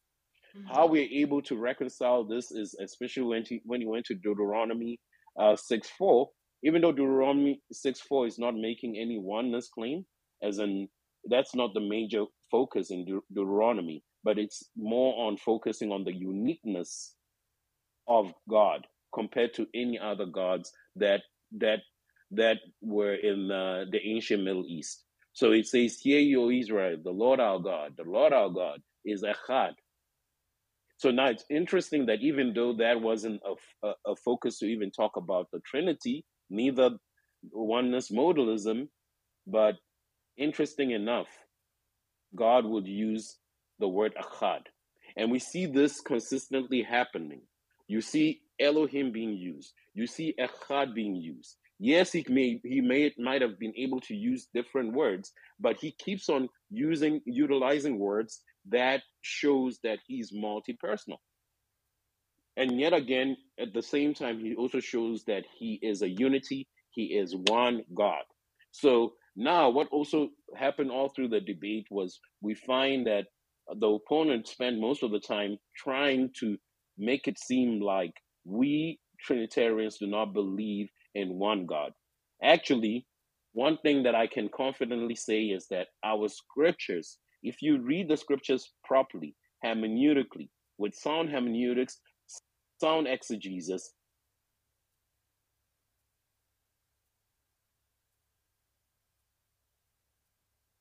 is that God is one being who exists as three distinct persons. Now, the other thing that will state is that, oh, it's because I don't see three. And like I stated, it's like somebody saying, oh, because I don't see the number five on your fingers or 10 on your fingers. So that doesn't mean you've got 10 fingers. I'm just saying that we are able to bring out, that's one thing God encourages us as Christians. He encourages us to take our brains and bring them into the church and think through what we are reading and think through what we are engaging with. And that's one thing. If anyone read the Bible with all sincerity, they will draw to the conclusion that God is one being who exists as three persons.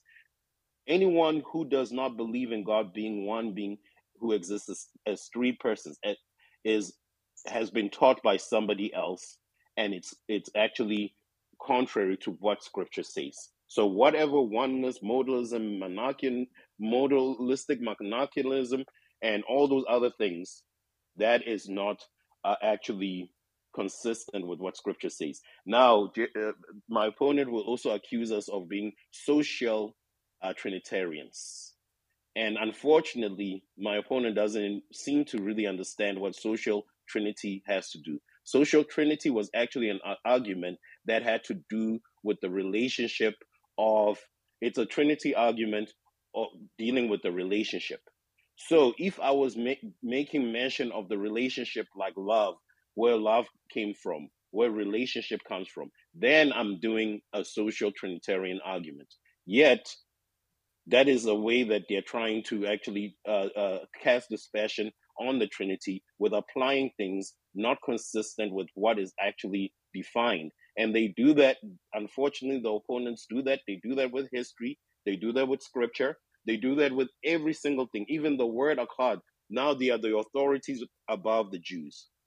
Um, and that's why I can safely conclude, including the fact that when I I, I, I took us to Isaiah 53, showing the uh, penal substitutional substitutionary atonement, uh, how oneness is actually a major problem. And I can safely and comfortably state that uh, oneness modalism is heretical. And if a person does not repent before they die and they hold to that view of God, they are not going to go to heaven. I'm sorry about that's, that. That's, that, that's time, Oti. That's time, sir. That's time. Thank you. Okay, Jerry, it's it's time for your uh, seven minute closing statement. Do you do you do you need a countdown, sir? Uh, hang on just a second. Yes, sir. If you don't mind, give me a countdown. But uh, right. You, you just tell me when you're ready. I'm ready when you are. Okay, so Jerry, this is your seven minute closing statement in five, four, three, two, one, and that is time, sir, for seven minutes. Thank you. Uh, first off, I want to uh, give a summation of my of my questions. I ask my friend, uh, "Is the word three or any form of the word found in scriptures in relation to God?" He answered truthfully, "No." Then, of course, he argues that um, it's it's an arrived at conclusion. Well, you can arrive at a lot of things if you twist enough passages in scriptures. The truth is, the concept of God being three is uh, uh, extra biblical. It comes from outside the scripture, and then they have to argue it back into scripture. Um, Cardinal John Henry Newman, who is now Saint John Henry Newman of the Catholic Church, uh, wrote in his Apologia that doctrine and is not found in Holy Scripture. Now, this is from the Trinitarian concept. It's not found in Holy Scripture, but it's found in the creeds and and the uh, catechisms of the Trinitarian churches. And then Holy Scripture is consulted to support what they learn outside the Bible. Oti has learned his doctrine outside of Holy Scripture and then comes to Holy Scripture to try to find some scriptures here and there to support it. He referenced um, Matthew 28 19. He's done that two or three times tonight. Matthew 28 19, uh, the name of the Father, Son, and Holy Spirit.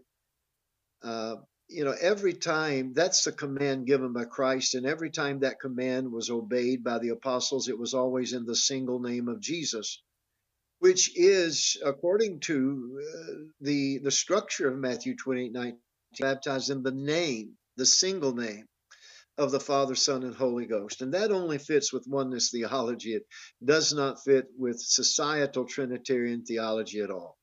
I don't think I use the word social trinity. I may have, but uh, I usually use the word societal trinity because uh, this form of the trinity, this model, has three rational, conscious uh, persons in society, loving one another, talking to one another, sharing one another's work, so forth and so on. That's tritheism.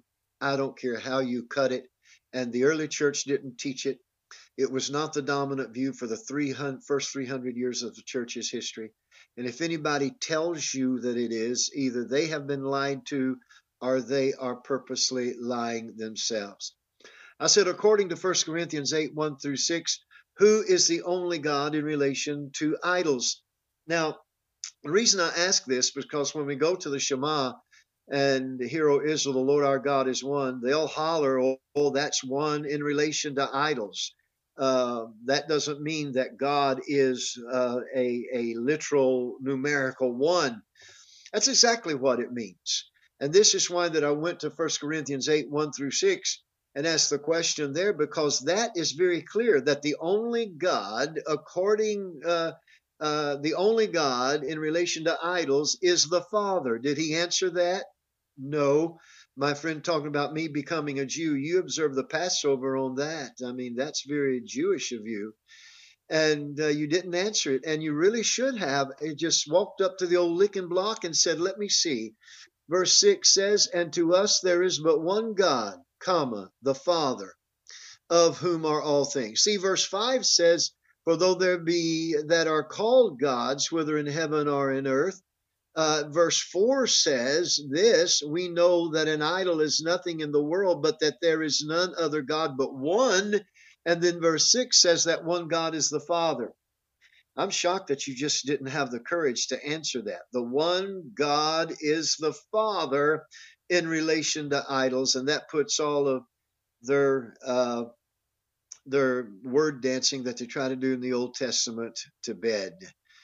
So uh, he mentioned, uh, and and then he he ran off to to First John chapter five, and he also ran off to John seventeen and th- and and three, where there the Father is called the only true God by Jesus.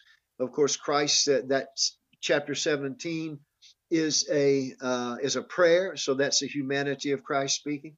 I said, according to your view, uh, was it God the Son who prayed in uh, in the garden?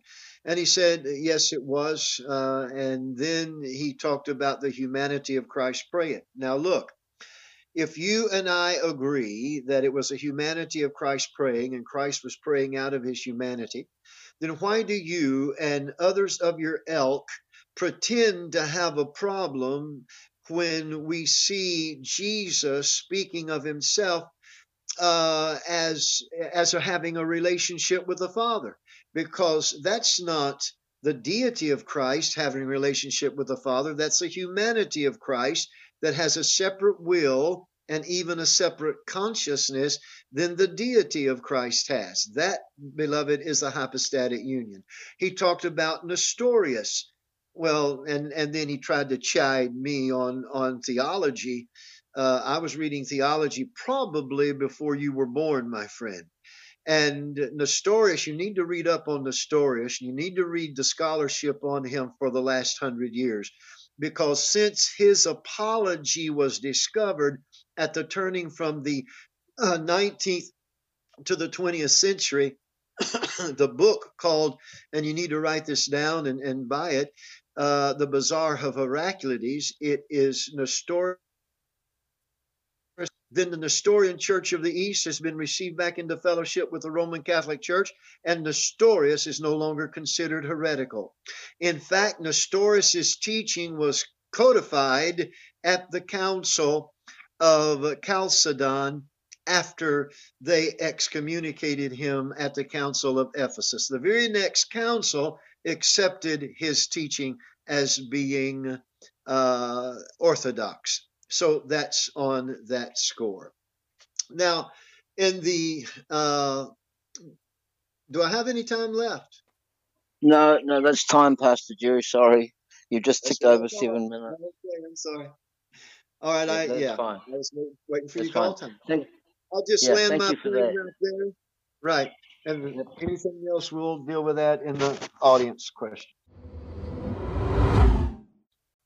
Sure. So now, now it's time to move to the audience questions. We've got four, four questions now. Unfortunately, um, the question, the questions are not directed um, at a particular debater. So I think to be fair, we should perhaps allow each debater. Uh, I think it's up to four minutes to answer the question, and then the other debater is allowed up to two minutes to to rebut uh, their opponent's answer. Does that sound fair? It's just because these these questions here are not directed to anybody. They're just like it seems like they're directed to both of you. I've actually asked the questioner who are they directed to, but he didn't answer me. Wow, that's a that, that's a tough one actually. Uh, are are you able to read the question and determine if it's a Trinitarian or a oneness asking it? I think. Well, he, he's he's very well. He's he's he's not a he's not enthusiastic about the Trinity. Put it that way. Yeah. But if but if, if it's up, it's totally up to you guys. It's totally up to you guys. What what, what do you Well, want if, to do? it, if, if it's a neutral question, we really need to be given the same amount of time. Sure, sure.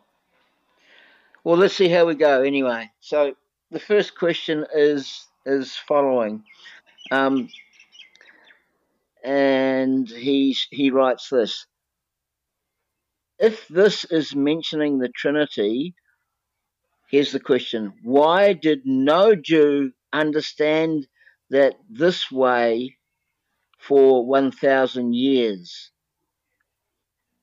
Can you, do you want me to repeat it? The English is not that great. No, that that that that he's he's anti-Trinitarian. So give that to Oti for for four minutes, and I'll take to respond.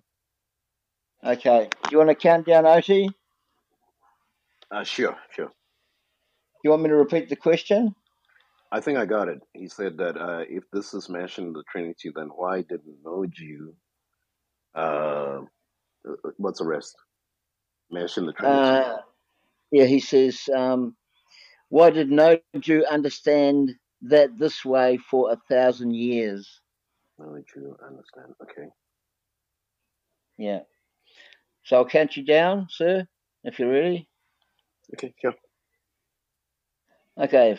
Five, four, three, two, one, and time. Four minutes to answer, All right. sir. Thank you. So, uh, just to answer the individual's question, first off, um, we have to go based on what the scriptures say, not what what Jews did or how Jews perceive things. So, the first thing is the scriptures. So, the Trinity is a continual revelation. The thing is, we, we, we do see the distinction, some the level of the distinction in Genesis 1, where we see the Holy Spirit uh, uh, being uh, creating, where we see the word there, and where we see the fact that he's using uh, words like us. Also, we can see the Trinity in in in Psalms thirty three verse six, where it says, "By the word of God were the heavens made by the breath of the Almighty, um, the host thereof.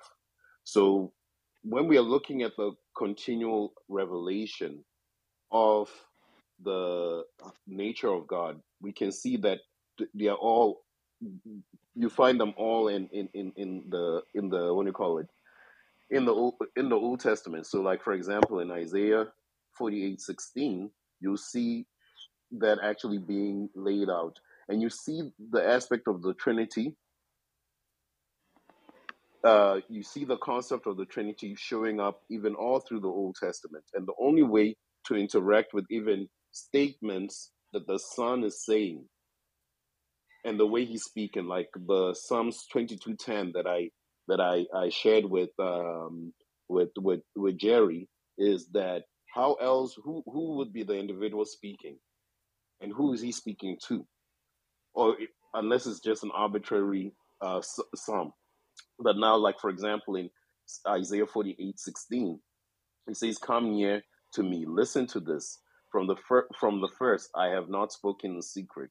From the time it, it took place, I was there. And now the Lord, God, has sent me and his spirit. So you can see a distinction happening there. But then we go to First John 5 20, and I think I'm going to read it again. It explains to us why it took till Jesus Christ came in as a human being, because that was also part of his mission, where it says in First John five twenty, and he says, "And we know that the Son of God has come and has given us understanding, so that we may know Him who is true, and we are in Him who is true, in His Son, comma in His Son." So distinction, Jesus Christ. This is the true God and eternal life. So it's been a continual revelation, and Jesus Christ gives us very sound clarity of the Trinity, especially when you read from John uh, 14 to 6, 17, where you, you actually see the personal pronouns being clearly laid out. Like this is a clear verse, and Isaiah Isaiah 48 16 is clear, but Jesus Christ solidifies it and makes it very succinct. But the Jews back then, when you look at the uh, the, the writings and uh, the the surrounding documentations pertaining to the Jews, they were drawing to this conclusion, but they are not the standard. The Scripture is the standard. With that, I, I, I lay my plane. Thanks. Very good, thank you. So, Jerry, you have uh, up to two minutes rebuttal time for Oti's answer. Um, you just let me know when you're ready, and I'll, I'll count you down if you like. Ready? Count me down, please. Okay, just give me a sec here.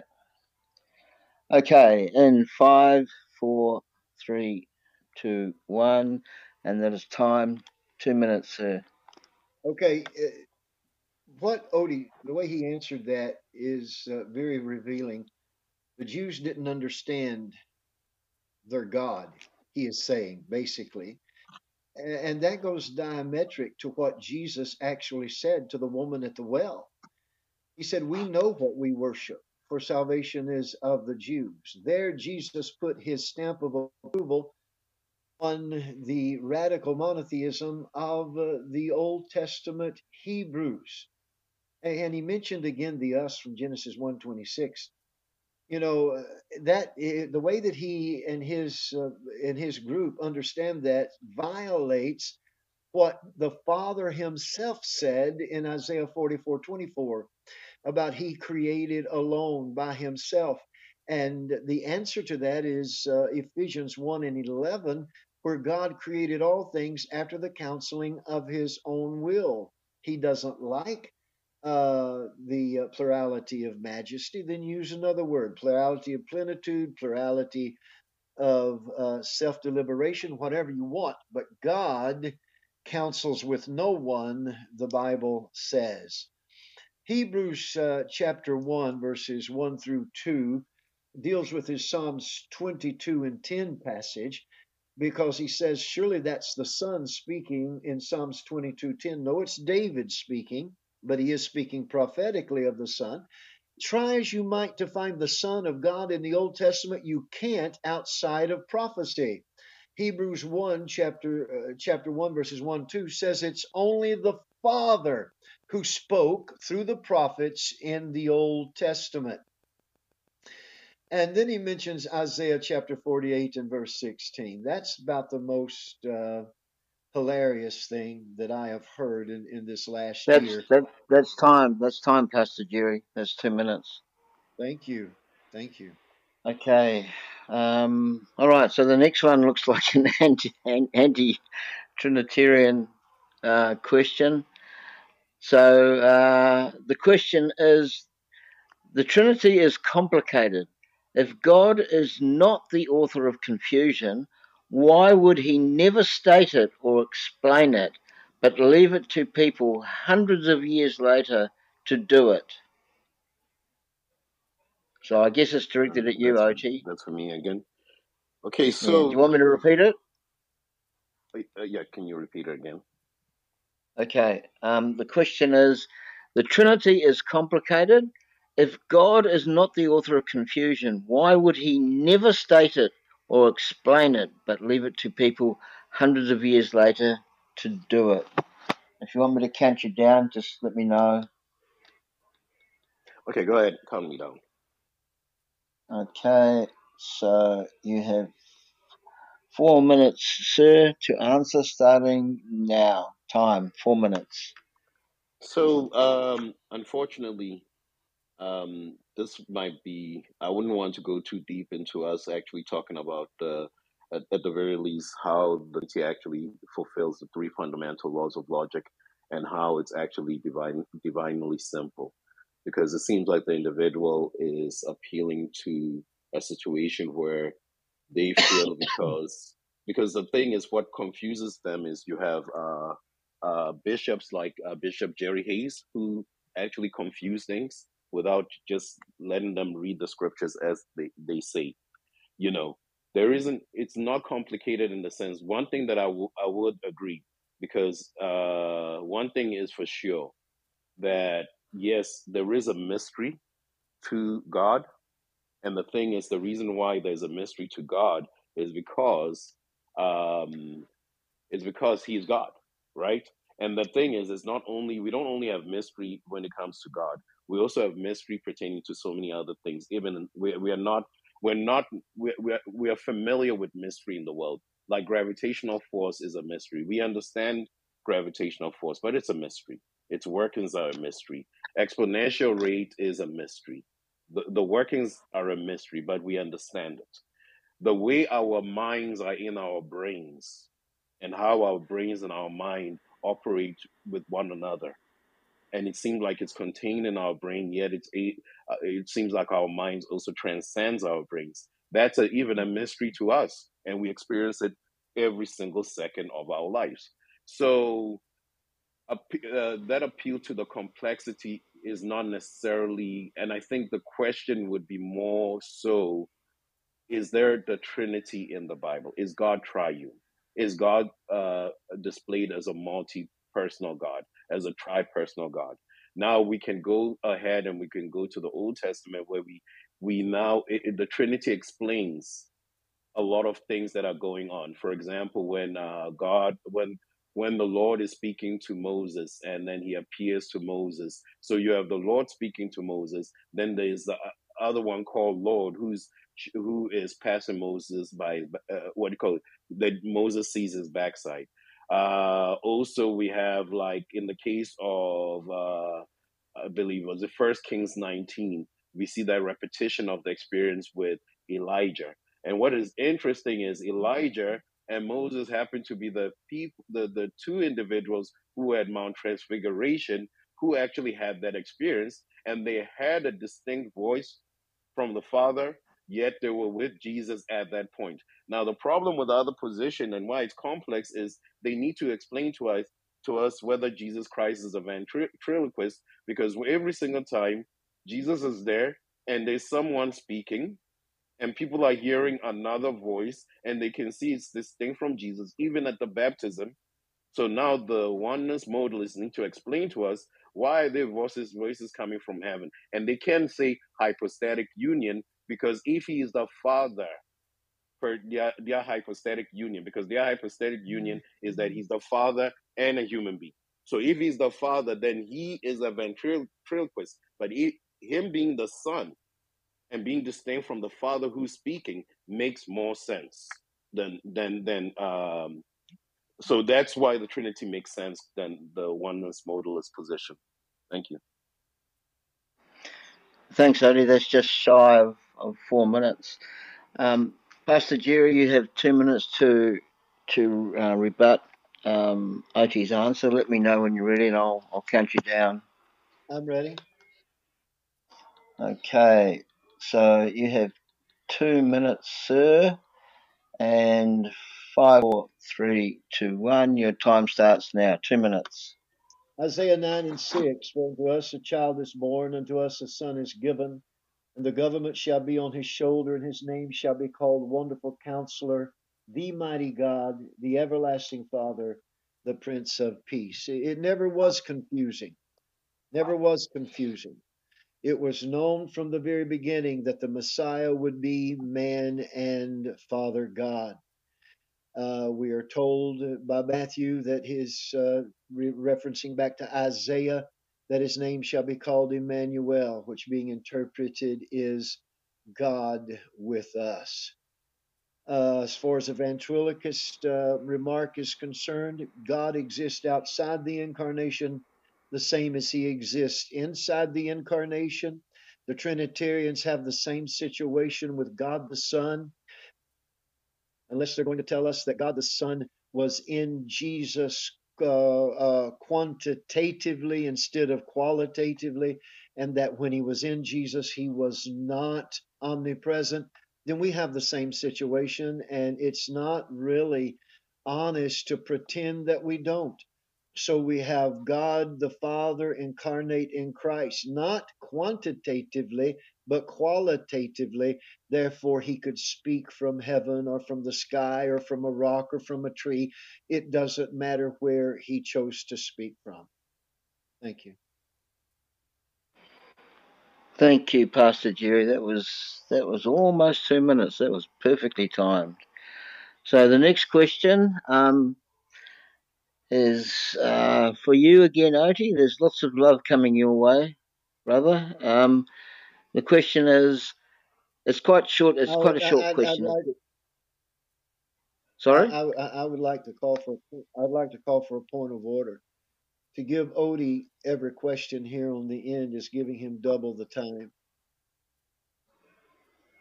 yeah uh, gavin i think it'll be fair if the next two questions uh from a trinitarian so that uh jerry can have a chance to with the same just the same way so I mean, I see several Trinitarian. I see Yeshua is down there. Uh, I don't know if Yeshua has asked the question. Um, who else is here who's Trinitarian? Maybe check the back channel. I don't know if Yeshua has ac- asked, asked the question, but I know he's Trinitarian.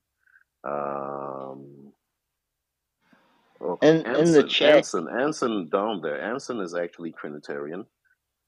Yeah. Um, In yeah. in in in the chat, guys. Um, there's only been four questions asked, and they're all from the same same gentleman, and he's he's a um, he's not a Trinitarian. So those are the only four questions in the chat.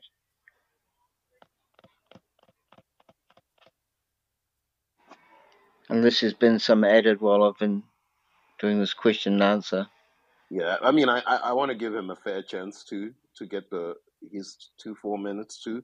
So, I mean, I don't mind asking answering the question, but I think it will only be fair to also give him that balance too, so that um. Oh, So let's let's try to get some Trinitarians to ask a question. yeah. I think So Chris here's one Chris from is Anson. there. Chris, Yeah, can here's you one can from you ask a Anson. question? Pardon? Oh, one from Anson. Great. Yeah, Okay. there's there's one from Anson. Um, thanks, Anson. So this is this is for you, Jerry. Um, and Anson asks, why does Jesus say he was with the Father before creation? Uh, John 17, verse 5, for Bishop Jerry Hayes. Um, Um, give me just a second if you want, chapter yeah, sure. Yeah, take your time. Let me know when when you're ready and I'll count you down. All right. Okay, so are you ready No, to go? I'm not. I'm not quite ready yet. Something. Something Okay, wrong j- yeah, just I'm sorry. right. Just let me know. No, no, take your time. Take your time. I'll, I'll get there in just a second. Yeah, we- we're not trying to defuse a bomb or anything. no, no. okay. Uh, yeah, I'll be there in just a second. I got to go to my Bible. My Bible app just went on the Take your time. Take your time, Uh, sir. okay, John. John chapter 17. and what what verse was it they were asking about? I'll just check. I think it was verse five. Five, verse 5. It usually is. Okay. All right. I'm ready when you when you want to count me down. Yep, sir. Just give me a sec here. It's 17 verse 5. Uh, so, uh, do you want the do you want the question again, Pastor? Yes, please. Uh, the question is uh, to you, Pastor Jerry, and uh, he says, "Why does Jesus say he was with the Father before creation?" John 17 5. And I'll count you down. Um, five, four, three, two, one, and you have four minutes time starting now. All right. Glorify thou me with thine own self, with the glory I had with thee before the world was. Is Jesus praying an impossible prayer? And I ask that because Isaiah chapter 42 and 8 says, I am the Lord, that is my name, and my glory will I not give to another. We know that is the Father talking there from Hebrews chapter 1 and verse 1. And Isaiah says uh, again in chapter 48 and verse 11, I, Yahweh, will not give my glory to another. So is Jesus praying an impossible prayer? Glorify thou me with thine own self? No, he's not. And because that uh, he's not asking for the glory of, of Godhood here, he's asking for the glory that he, as a man, as the son of David, had with the Father before the world was, and that glory was the redemptive glory of Calvary. And this is his high priestly prayer. It is the human Christ that is praying. And he's praying to now receive that glory. Saying, I am ready to be crucified. I am ready to be resurrected. I am ready to shed my blood. This is the glory I had with you before the world was. And now glorify thou me with it. Now, if it's the other way around, that's the only way that will work hermeneutically with everything the Bible teaches. If it's the other way around, then Jesus was another God person with the Father in the very beginning, which violates the Shema and violates every New Te- uh, Old Testament scripture on God being one, and uh, it, it also uh, violates the passages of the Word of God that bring the deity of Christ into focus in like Isaiah 9 and 6 that I quoted earlier, that he's the mighty God and he is the everlasting Father. Plus, it brings into question the way you guys are wanting to understand Philippians chapter 2 and verses and verse 6 for, because Jesus dwelt in the form, the morphe of God, but thought it not robbery to be equal with God, but then emptied himself. In one in one uh, respect, you say no, he didn't really empty himself. Then what in the world is he praying for here? Because if you're going to go here and say he's praying to get his deity back, if he's praying to to be restored to that place that he was in before he came to he came to earth as a man, glorify thou me with thine own self with the glory I had with thee then then you're going to have to bring the way that you look at Philippians chapter 2 and verse 6 uh, you're going to have to review that again because either either Jesus did did empty himself or he did not of course we say he did not he just chose not to act in his God prerogatives and that's what our trinitarian counterparts like to say and want to say, but when they get to this verse, they have Jesus praying to receive the glory of deity back again. And that just doesn't harmonize. And I'll land my mic. Okay, perfect timing. Perfect timing. Thank you, Pastor Jerry. Um, Oti, you have a two minute uh, two minute rebuttal period. Would you like a countdown? Yeah, sure. Go. Okay, five, four, three, two, one, and that's time, sir, for two minutes. So, if you guys notice, man, with the with the modalist oneness modalist, before the word before is not before. The word is sent is not sent. The word glorify is not glorify. The word equal is not equal. They have to revise how the words are used to make sense of the scriptures. The funny thing is, even if you read it, and this is one that they usually try to use, so they try to use three as a, a proof text to try to claim that uh, what do we call it? Um, so so try to make their claims, especially from, but usually what ends up happening is they trip per unit as un, Unitarians. But if you look at it, it starts off and it says, "And this is eternal life, that they may know you, the only true God, and Jesus Christ, whom you have sent." So the word "sent" is back there. Then you, if you read the full context, I glorified you on the earth by accomplishing the work you have given me to do. So he has said he has done what he was supposed to do on the earth. Now he says, and now you, Father, glorify me together with yourself, with the glory I had with you before the world existed. So he has already done the work of glorifying the Father on the earth. Now he's asking the Father to glorify him with the glory before the earth began, even before he was born uh, 2,000 years ago. So if you look at the way they twist things, they just have to twist words. They have to redefine English words to try to make sense of their. So they're actually they're actually exegeting their their their theology uh, or their doctrines. They're not exegeting the scriptures. That's what they're doing. With that, I land my mic. Thanks.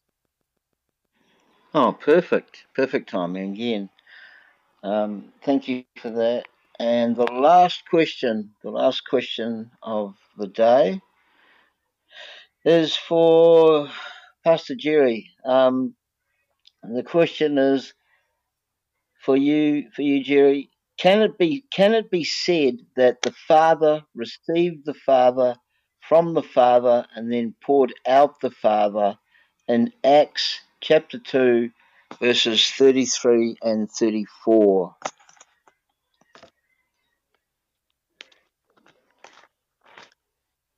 Acts chapter 2, verses 33 and 34.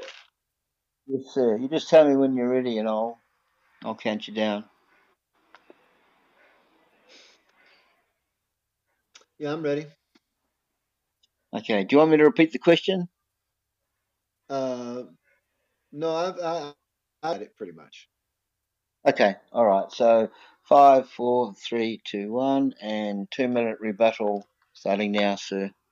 That's four minutes, but let me go. Oh, sorry, being- four minutes. Four minutes. Four minute answer. Oti's doing the Oti's doing the rebuttal. All right. Sort of add about 30 seconds on there for me. No, no, no. That's fine. That's fine. Okay. Therefore, being by the right hand of God exalted, and having received of the Father the promise of the Holy Spirit, he has shed forth this that we now see and hear. For David is not ascended into heaven, uh, but he but he saith himself, The Lord said unto my Lord, Set thou on my right hand till I make thy name as thy footstool.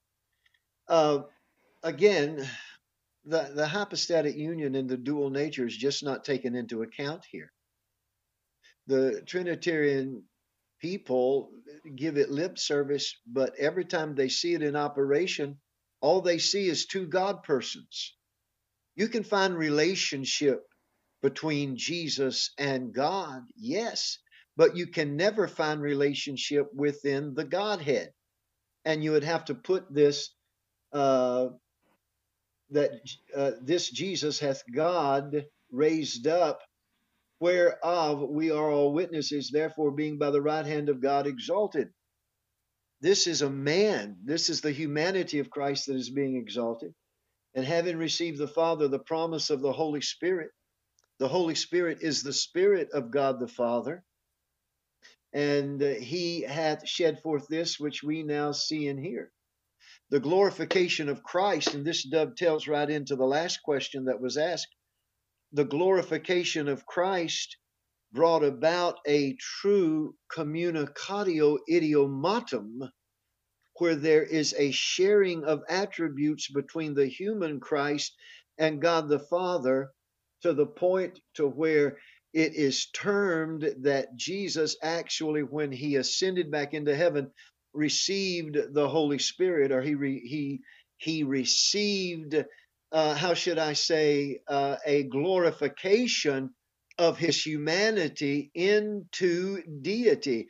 He said, It's expedient for you that I go away, for if I do not go away, I cannot send the Comforter. And this is why.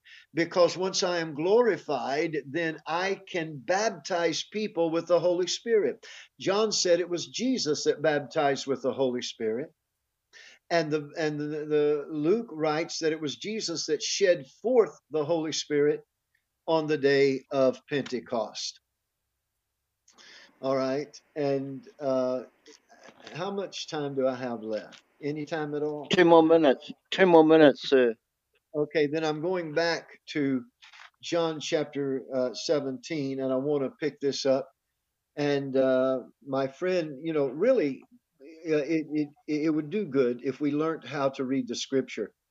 There are certain statements in this prayer of Jesus that are proleptic, meaning they are out of sync with the time in which Jesus made them.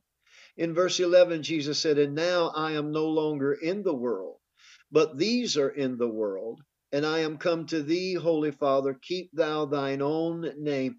Uh, now, Jesus said, Now I am no longer in the world. Was he no longer in the world? Of course he was in the world. But yet he said, I am no longer in the world. It's a proleptic statement that is spoken out of joint with time. He is speaking of a future period. And here, now, O Father, I, I, I have glorified thy name. That's a proleptic statement. He had not yet glorified it, but was about to glorify it. He had not yet left the world, was getting ready to leave the world. We need to learn how to. That's time, sir. That's time, sir. That's four minutes. So, Oti, you have a two-minute rebuttal period. You tell me when you're ready, and I'll give you a countdown.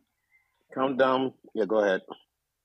Okay, so two minute rebuttal period, five, four, three, two, one, and that's time, sir, two minutes. Thank you. Maybe let me just go ahead and read Acts 2 33 34 so that uh, because I don't think, uh, which is kind of unfortunate with uh, uh, our dear esteemed brother here who has got uh, 40 years of experience and a background in theology because it doesn't seem he understands the communicata communicata idiomata, neither does he understand the hypostatic union. There is nothing to do with the communicata idiomata or the hypostatic union in this instance. It says, being therefore exalted at the right hand of God and having received from the Father. So the aspect of Jesus being in the right hand, how is that his uh, what do you call it, the hypostatic union of him both being God and being human being? He's at the right hand of someone. That this is clearly a Trinity verse. Having received from the Father, you receive from someone else the promise of the Holy Spirit. So he, he, he received from the Father the promise of the Holy Spirit. He has poured out this. So he's actually now pouring out the Holy Spirit because of the promise that you yourselves are seeing and hearing.